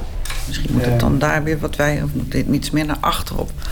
Moet er toch iets meer gekrul in of zo. Maar dat, dat, dat gaat, daar ga ik dan niet over, omdat men natuurlijk kijkt naar het plaatje. Ik zie mezelf niet. En ik zie mezelf ook niet in dat licht en in dat decor. Maar voor mezelf moet ik weten dat die vrouw, dus met, met die lichte oogschaduw, iets wat ik zelf nooit doe en zo, dat dat klopt. Dus dat maakt dan dat ik denk, ehm, ik ben haar, ik zie er zo uit en zij heeft dit haar. Als ik deze jurk aantrek, voel ik me anders dan dat ik mijn eigen kleding aan heb. En dat maakt waarom een kostuum en een pruik en een make-up belangrijk is. Dat je denkt, ik klop. De la- ik heb hem al één keer geknipt, hè, een stukje. Oh. Voor de laatste keer. Oh, oké. Ik heb hem nu niet geknipt. Nee, nee, nee, oké. Goed. Goed is goed. Goed is goed. Ik ben geen imitator, ik ben actrice. Dus ik probeer het wezen van iemand eh, naar boven te krijgen. En ik neem dus iets over van haar, ook van haar, hoe ze staat en hoe ze zit. Met de handen op de knieën. Ja, op de knieën of, of zo over elkaar. Dat, dat soort dingen let ik op. En als ze spreekt met de handen, hoe ze dan spreekt met de handen. Als je het nu zo naar jezelf kijkt, zie je er dan? Of blijf je Nou, gewoon- nu zie ik mezelf. Nu zie ik mezelf. Maar als ik. ehm, Nu zie ik Nelly. Het is echt heel, het is dichtbij. Kijk, Nelly is niet dit. Nee. Je, wat, wat doe je nu? Kan je dat uitleggen? Ik eh, beheers mezelf van binnen. Ik hou Ja, dit is bijna eng, dit. Ja, maar ik hou, ik hou controle. En dat is, doe, doe ik zelf op sommige situaties. In sommige situaties natuurlijk ook. Als ik denk, ik moet op mijn hoede zijn. Maar van mijzelf ben ik veel makkelijker te lezen. Zij is, zij is eh, eh, beheerster, gecontroleerder. eh, reageert emo- emotioneel nooit hè, als, als, noem je dat? Als, als eerste ding. Bij haar is dat secundair. Je ziet soms haar woede door iets heen. Dat, dat, dat. En je ogen zijn strenger, je Ja. wangen zijn strakker. Ja, ja. Je Ja. hand Het- het is zit nu onder je kin. Eigenlijk is het meteen ho. Ik bepaal. In een flits van een seconde was ik opeens geïntimideerd. Gewoon. Ja, ja, ja. ja, Nou ja, zo, zo, ik weet ook niet hoe dat werkt, maar dat werkt dus zo dan. Is er haast? Nou, het Nou, meer dat het begint nu een beetje te verder, verder moeten met de montage. Ja. Nou. Maar wij zijn eh, zo goed als klaar.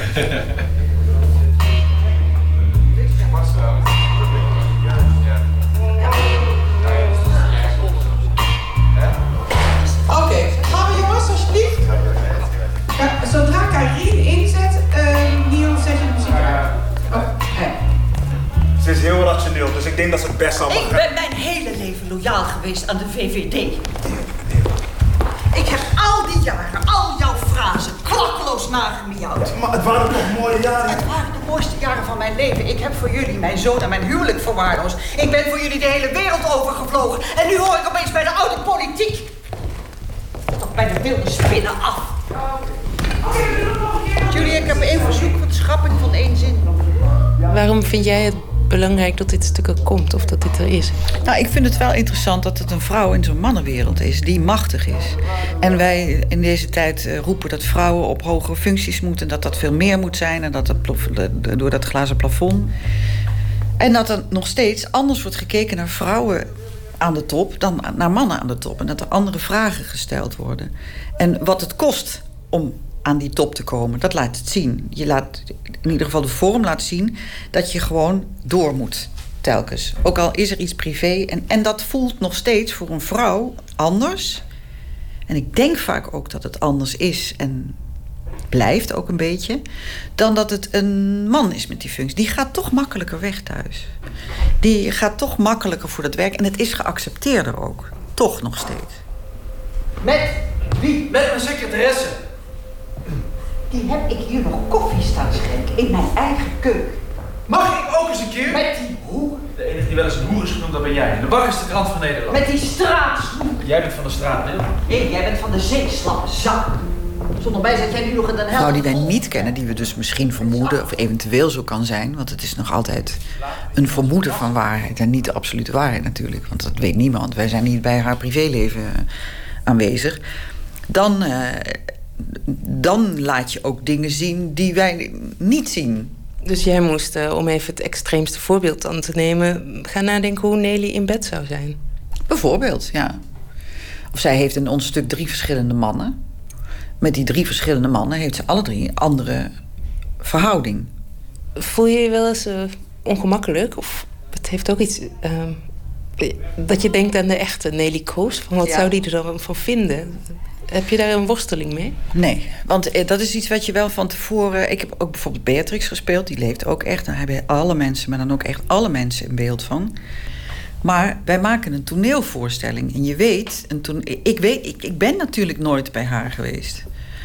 Anders zou je dus nooit een biografie over iemand kunnen schrijven. Je zou nooit een boek over iemand mogen schrijven. Je zou ook een historische roman niet mogen schrijven. Dat is misschien nog wel erg, want dan kan niemand iets terugzeggen, want die is dan overleden.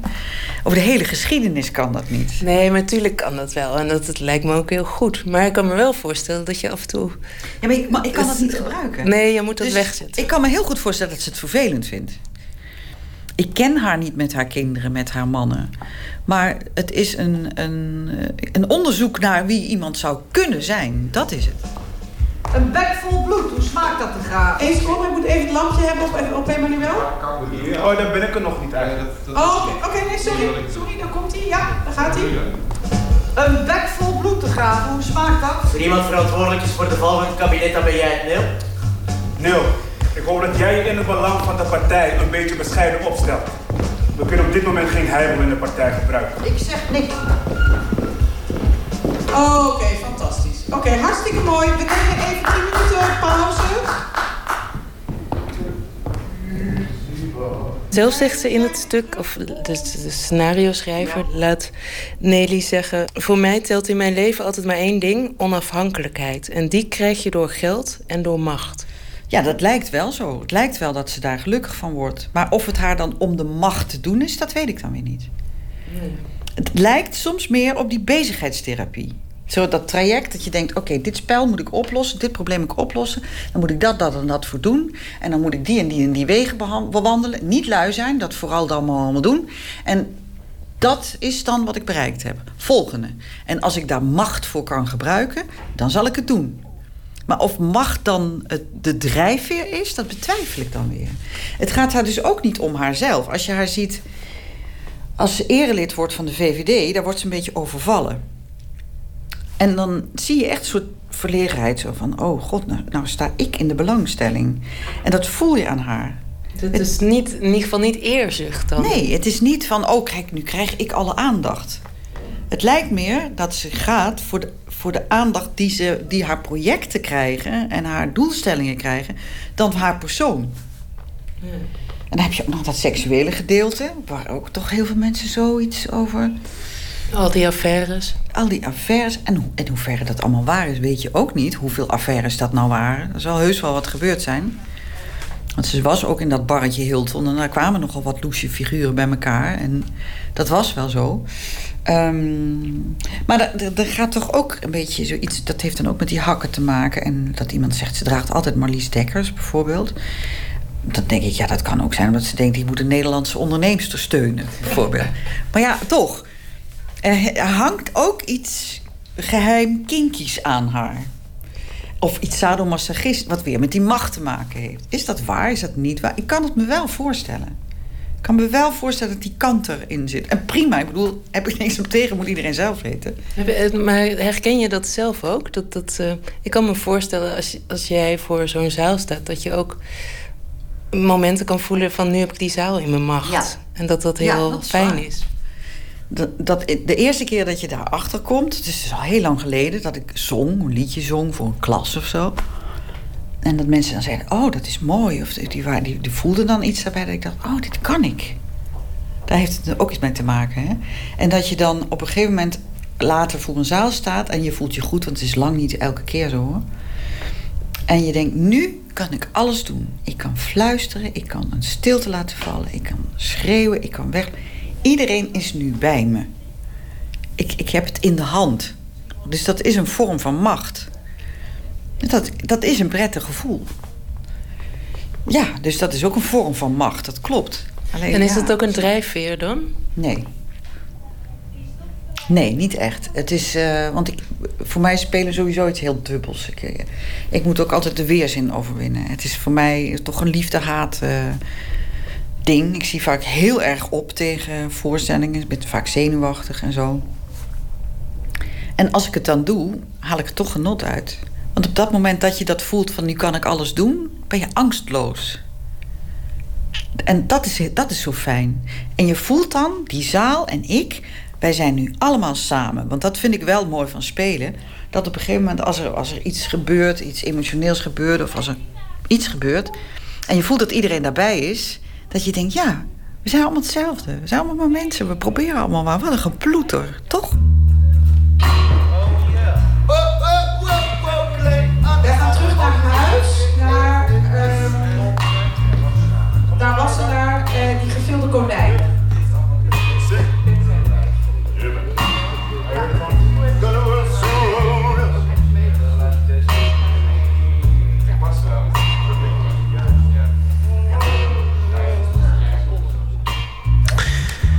Politiek, seks en gevilde konijnen in Nelly. Een eh, toneelstuk van eh, theatergroep Suburbia. Zaterdag gaat het in première in Almere in de Schouwburg. En dit was een eh, bijdrage van Emmy Colau.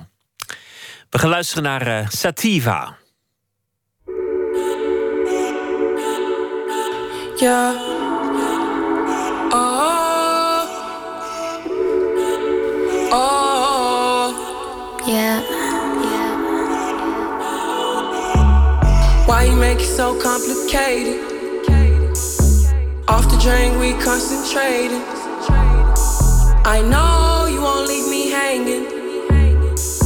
Smoking weed out the container. We spend cash for entertainment.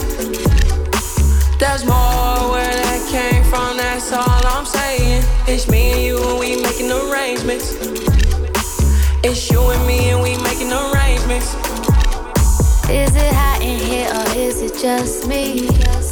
I'm so high in here, been smoking on this weed. Told him go and take a shot on three. Told him drinks is on me. Yeah, the drinks are on me. I said now go and take a shot on me. Only drug a bitch is on is the tree. But I lasted 10 rounds like a freak, like a G.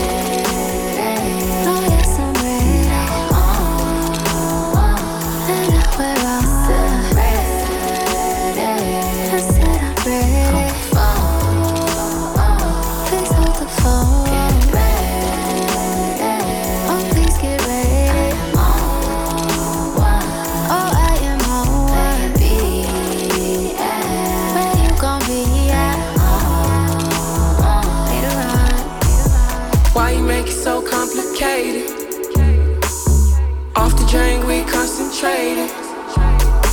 I know you won't leave me hanging.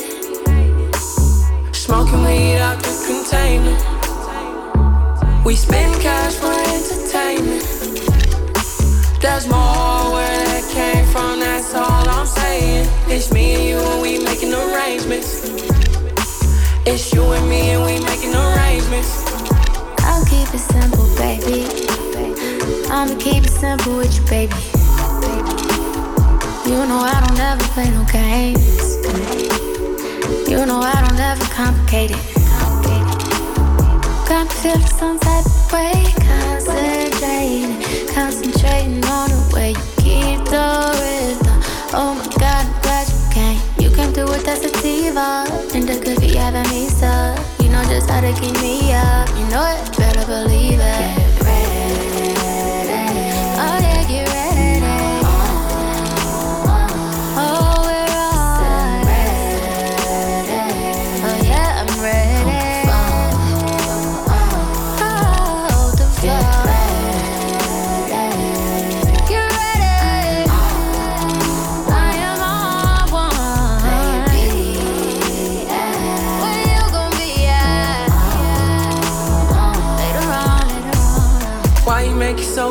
Complicated?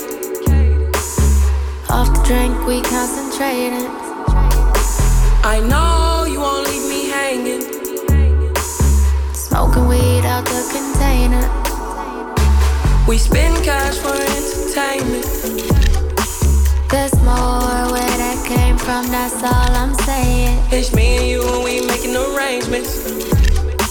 It's you and me, and we making arrangements. Why you make it so complicated? Why you make it so complicated? Off the drink, we concentrated. Off the drink, we concentrate. I know you won't leave me hanging. I know, I know. Smoking weed out the container. We smoke, we smoke. We spend cash for entertainment. Yeah, yeah. There's more where that came from, that's all I'm saying. It's me and you and we making arrangements. It's you and me and we making arrangements.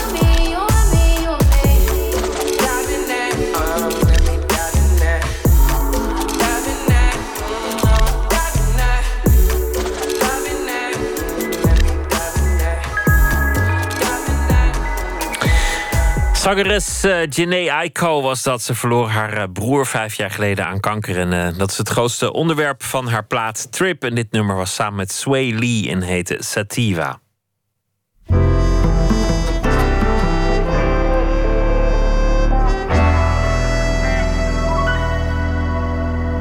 De rubriek heet Open Kaart. 150 vragen in een bak. En op elke kaart staat een vraag. En de willekeur regeert zo, want de gast trekt zelf de vragen. Saskia Boelsoms is hier te gast. Zij is fotograaf van voornamelijk landschappen. Er is een eh, grote overzichtstentoonstelling te zien in Baarn in eh, Kasteel Groeneveld. Van haar eh, natuurportretten, om het, om het zo maar te noemen. Hartelijk welkom, eh, Saskia Boelsoms. Dankjewel. Wanneer wist je dat, dat natuur je onderwerp zou worden? Nou, ik ben al heel lang beeldend kunstenaar, maar eigenlijk is dat pas van het afgelopen anderhalf jaar dat ik eh, dat ontdekt heb. En dat, dat, dat het me echt gegrepen heeft. Ik ging dit weekend kijken. Het was, het was hondenweer. Dat, dat was, het, was het allereerste goede Ja. nieuws. En, en, en mensen die, die gaan daar ook wandelen, want het is een mooie omgeving. En die kwamen totaal verregend binnen.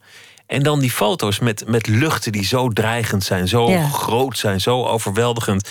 Voor, en dan, dan waren jullie ook nog nat van de regen. Ja, dat was, dit was een viering van het Hollands klimaat van je welste. Maar, maar de, de, de kalme lentedagen die, die zijn aan jou niet zo besteed, denk ik. Nou, ehm, mijn foto's, ja, het zijn heel vaak hele monumentale, zware luchten. Echt dat, dat code oranje weer. Dat, dat, dat ik denk, ja, nu moet ik er toch echt op uit.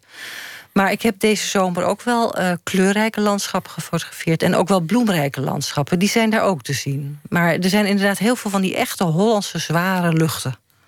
Het deed mij denken aan, aan de Hollandse meesters van, van eh, de 17e eeuw. Ja. Die, die konden ook met, met zoveel smaak zo'n lucht Ja, neerzetten. ja. Ja, die vonden dat net als ik ook geweldig. Het zijn natuurlijk wel. Het is hetzelfde landschap waar ik doorheen loop. En het zijn dezelfde luchten die ik zie. Dus het, het, het, het raakt elkaar. En het is ook eh, mijn culturele erfenis natuurlijk.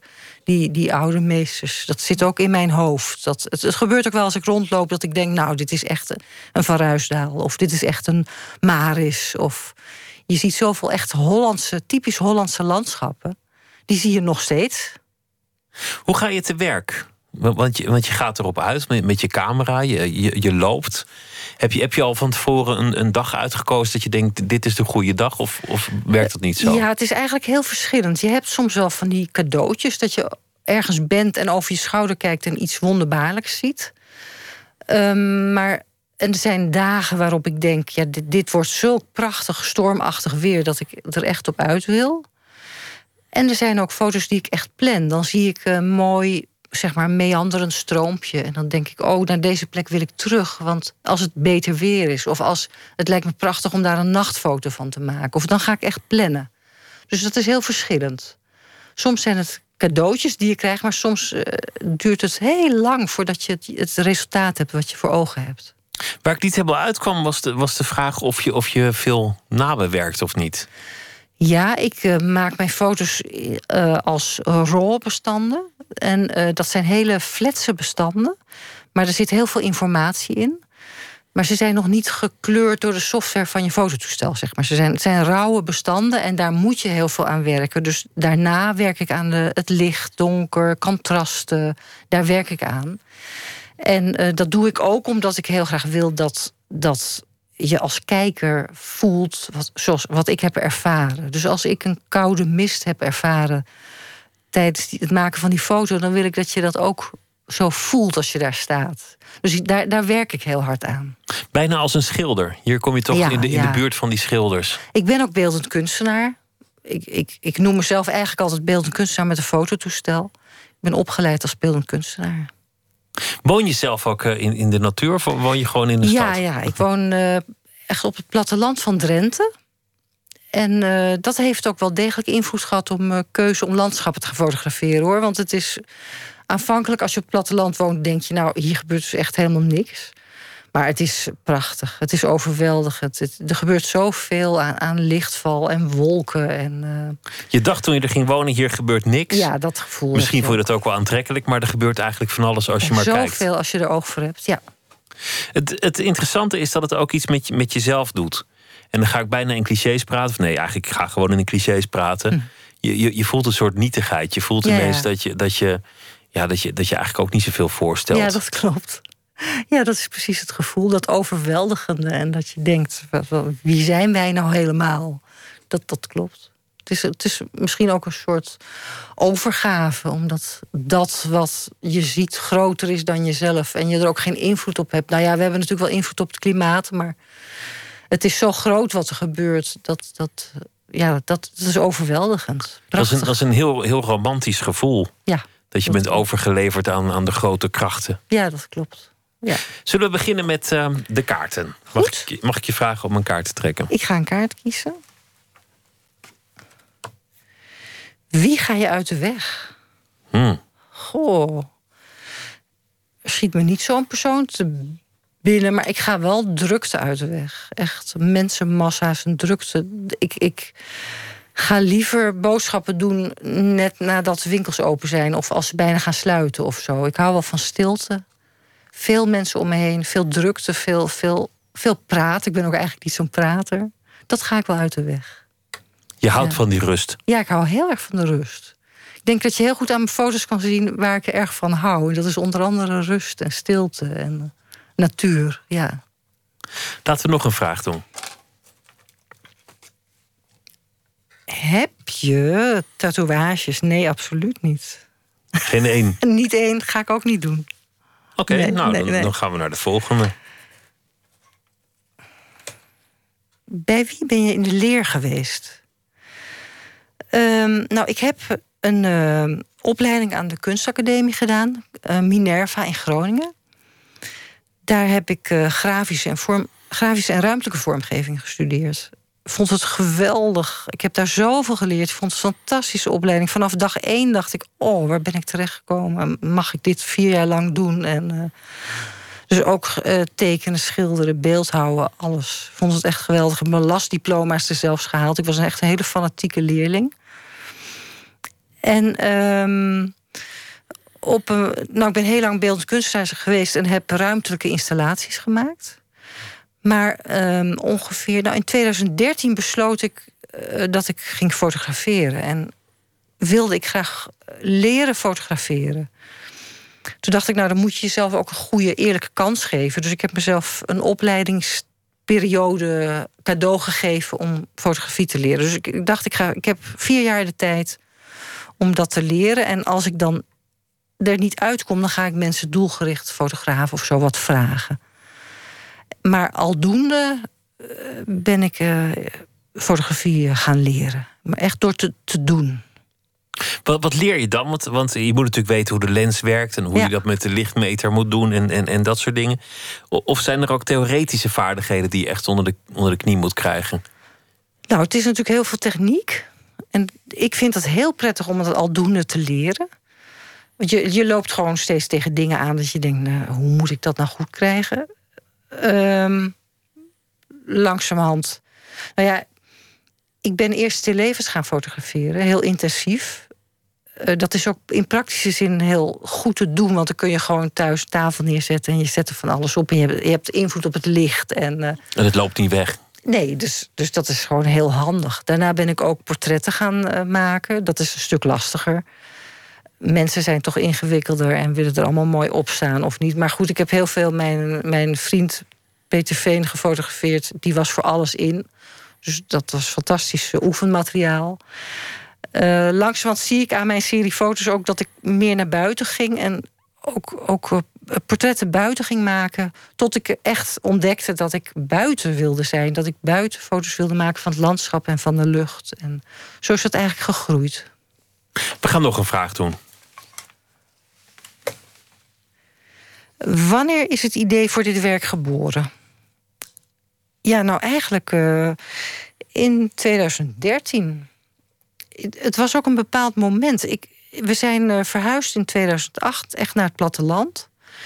En dan uh, woon je heel dicht bij en in de natuur. Dan, dan, ja, met weer en wind wandel je met hond buiten en s'nachts wandel je. En uh, dat is gewoon heel bijzonder om dat allemaal te ervaren.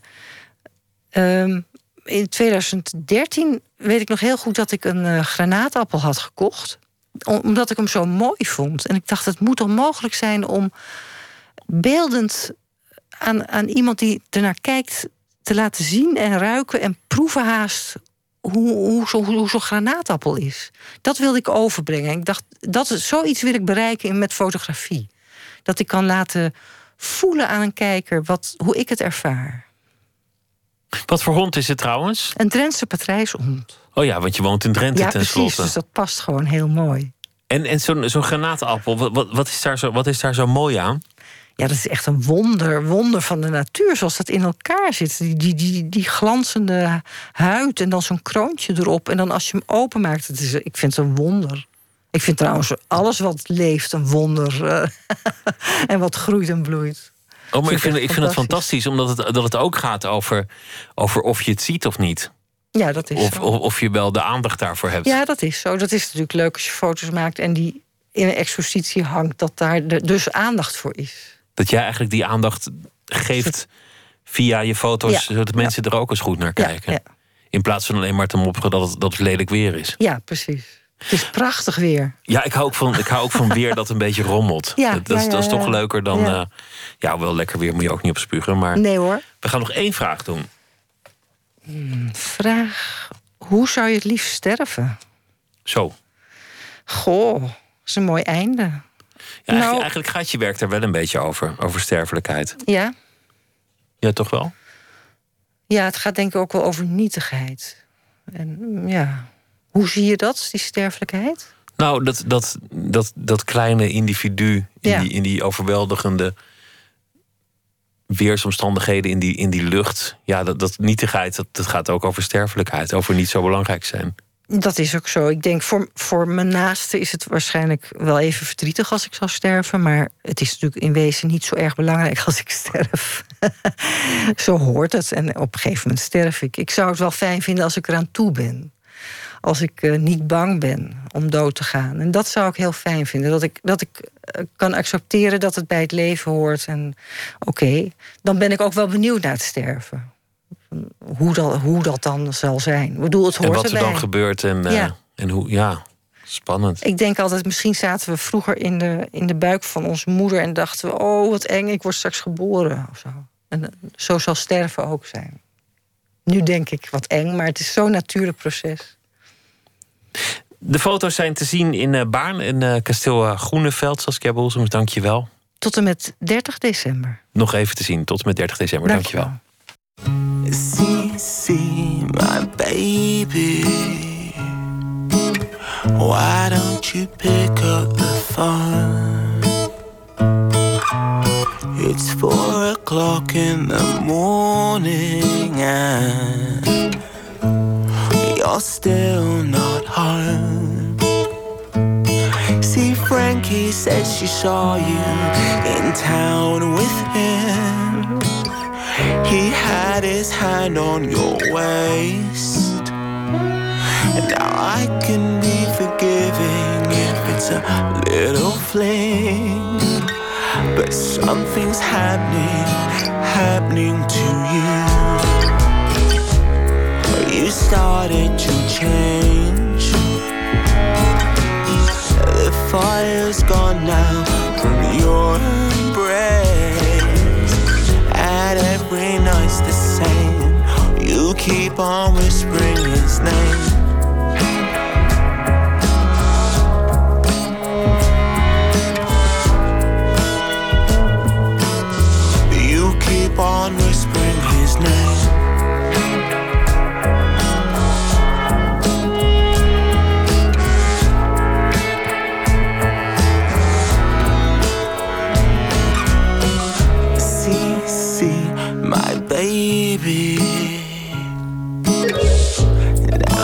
phone doesn't ring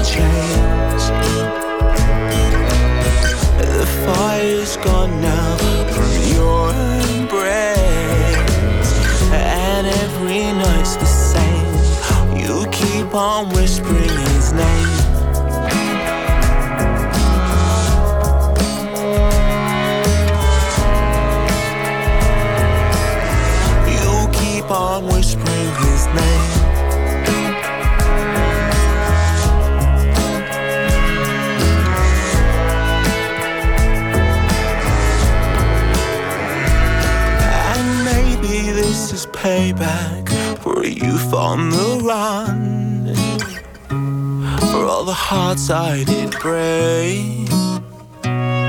But I need to hear the truth from you, not someone else. Something's happening, happening to you. You've started to change. The fire's gone now from your embrace. And every night's the same. You keep on whispering his name.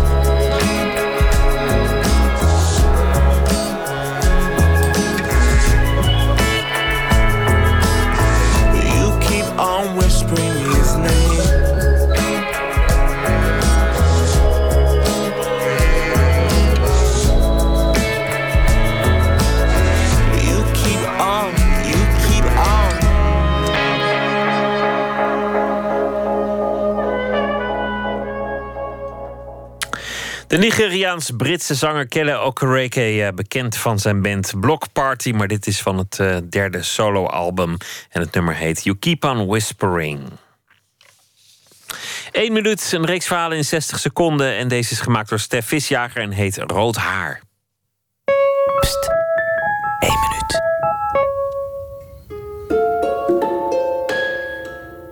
Met mijn oma kwamen wij nooit buiten. Met mijn opa ging- gingen we wel eens de hei op.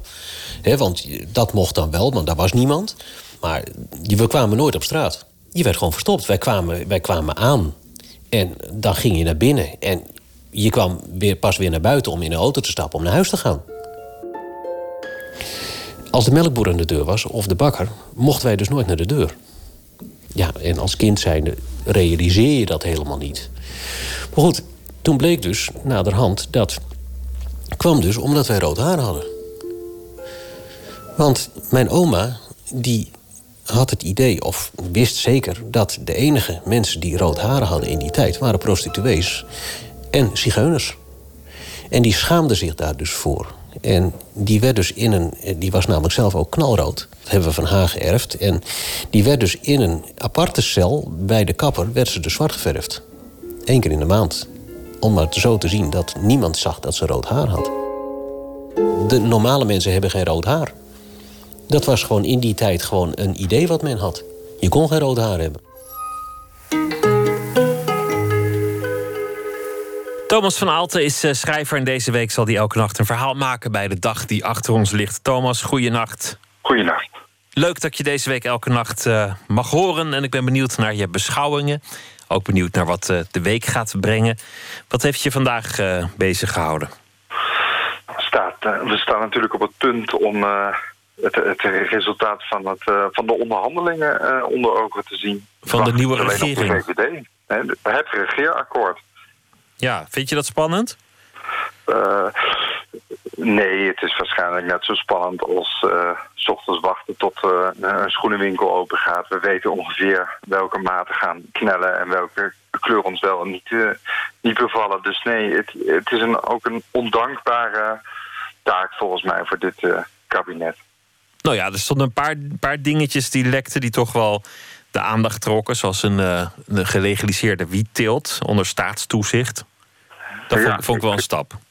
Ja, ik ben, eh, ik ben benieuwd wat voor een eh, vreemde mash-up daar dan weer met de standpunten van eh, CDA en ChristenUnie uh, wat daaruit zullen rollen. Maar goed, we, we gaan het uh, meemaken. Ik denk in elk geval wel, en dat is dan ook een beetje tegelijkertijd het vertrekpunt van mijn verhaal, dat, nou, dat is ook een beetje mijn, uh, mijn hoop dat de saaiheid het weer gaat winnen van de, van de reuring en de rebellie.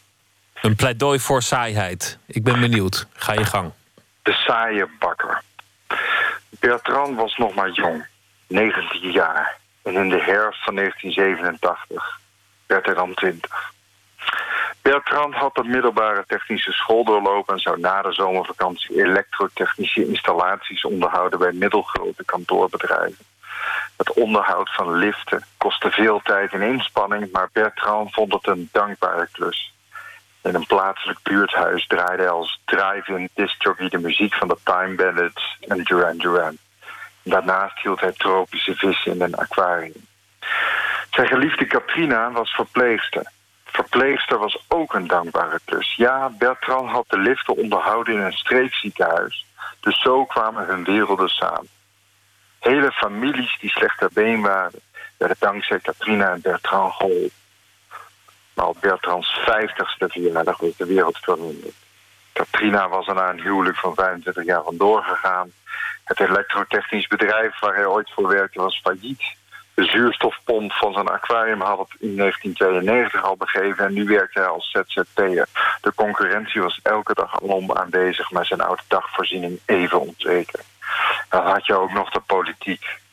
Je kon al jarenlang niks en niemand meer vertrouwen. Maar toch, Bertrand stond achter het raam van zijn galerijflat en keek naar buiten. Het regende. En het natte oppervlak van het lege marktplein weerspiegelde de reclameverlichting van de bakken. De regen maakte de tegels een spiegel van beton. Het schuimgebak van die saaie bakker van het winkelcentrum smaakte nog hetzelfde als in 1987, 1997, 2007. Als die saaie bakker zich staande zou houden, dan dit land toch zeker ook. Als de saaie bakker met zijn uh, smakeloze schuimgebak het volhoudt, dan moet dit land toch ook met saaiheid uh, door kunnen gaan. Exact. Ik las ook over, over die wiet, nu we toch over saai hebben, dat dan de staat meteen erop kan toezien dat die wiet niet te sterk wordt. Dat, dat het een beetje slappe wiet moet zijn. Ja, uh, staatstoezicht. En wie gaat dat dan uh, testen? Nou, er komen natuurlijk wietinspecteurs die dan geschoold zijn om, om, om te ja. testen dat, ja. de, dat de wiet een beetje slap blijft. Dus dat lijkt me ook heel, uh, heel goed dat er dan ook weer een inspecteur langskomt. Ja, dat, daar moet dan ook zeker een commissie voor opgericht worden. Dat, dat stelt mij zeer gerust. En een norm, die moet dan bij wet worden vastgelegd. Nou is dat geen onzin, want van wat ik heb begrepen... is wiet ook steeds sterker geworden. Waardoor het, waardoor het geen softdrugs meer te noemen is eigenlijk. Dus, dus ja. ik, ik snap wel de logica erachter. We hopen natuurlijk dat het op een gegeven moment zo'n staatssymbool wordt... dat het uiteindelijk zo saai wordt dat geen enkele jongeling van 16 uh, nog gaat blowen. Dat het gewoon te suf is om, om, om je eraan te wagen? Ja, het is toch hetzelfde als een soort... Uh, is heel Holland bloot of zo. Dan, uh, nee, ik, ik, ik, verwacht dus ook een terugval. Dus uiteindelijk zal het CDA en de ChristenUnie er, er, er wel bij gedijen de dag dat het blowen zijn allure definitief verloor. Thomas van Aalten, dank je wel voor je pleidooi voor saaiheid en graag tot morgen. Ja, tot morgen.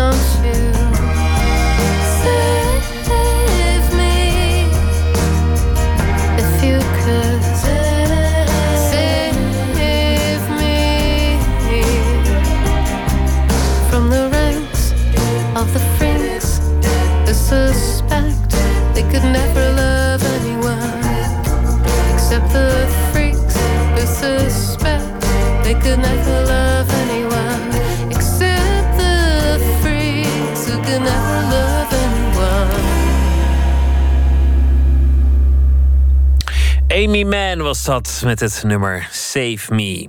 Poëzie van Itwer de la Parra studeerde aan de kunstacademie en de toneelschool. Werkt als tuinman, kruidenteler en schrijft poëzie. En dit gedicht heet Als.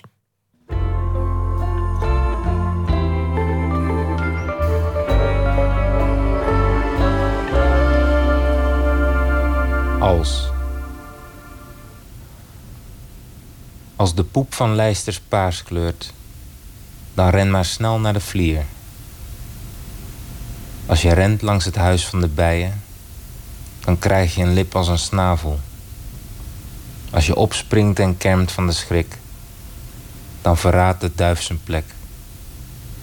Als je allebei vlucht naar elders, dan keert de rust in de tuin. Ik merk tijdens het schrijven dat ik veel verboden eh, heb. Ergens gelezen of zelf bedacht zaken die het vrij uitschrijven eh, in de weg staan. In dit geval is dat het eh, als-dan probleem of probleem. Op een of andere manier had ik bedacht dat als en dan woorden waren die je zou, eh, zou moeten mijden. En zeker de combinatie van die twee. Als, als in een periode tijdens het schrijven dan die de verboden alleen maar groeien in mijn hoofd. Dan kom ik soms in de stemming om die zelf opgelegde verboden of clichés juist ehm, ja, om daarop af te gaan, beter pakken. Maar goed, meestal bewijst dan zo'n poging de correctheid van zo'n verbod, helaas. Wat ik zelf prettig vind aan, eh, aan dit gedicht is het, ehm, aan het einde dat eh, tuinperspectief. Als je allebei vlucht naar elders, dan keert de rust in de tuin. Dat je toch meestal op zoek bent naar rust voor jezelf en niet per se voor de plek die je achter je laat. Maar ook, en dat, dat heb ik de afgelopen jaren, ja, de afgelopen 39 jaar, heb ik dat wel regelmatig meegemaakt dat het dan weer eens eh, tumultueus was. En op een gegeven moment vond ik het dan een troostrijke gedachte dat het dan in ieder geval rustig is daar waar je niet bent. En dat zijn dan toch eh, de meeste plekken. Als. Als de poep van lijsters paars kleurt, dan ren maar snel naar de vlier. Als je rent langs het huis van de bijen, dan krijg je een lip als een snavel. Als je opspringt en kermt van de schrik, dan verraadt de duif zijn plek. Als je allebei vlucht naar elders, dan keert de rust in de tuin.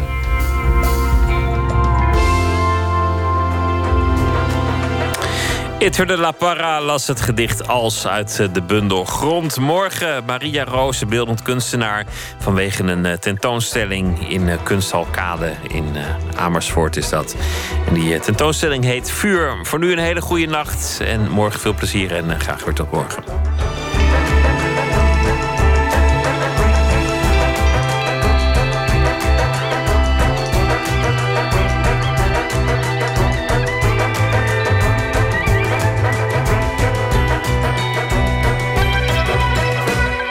Op Radio 1, het nieuws van alle kanten.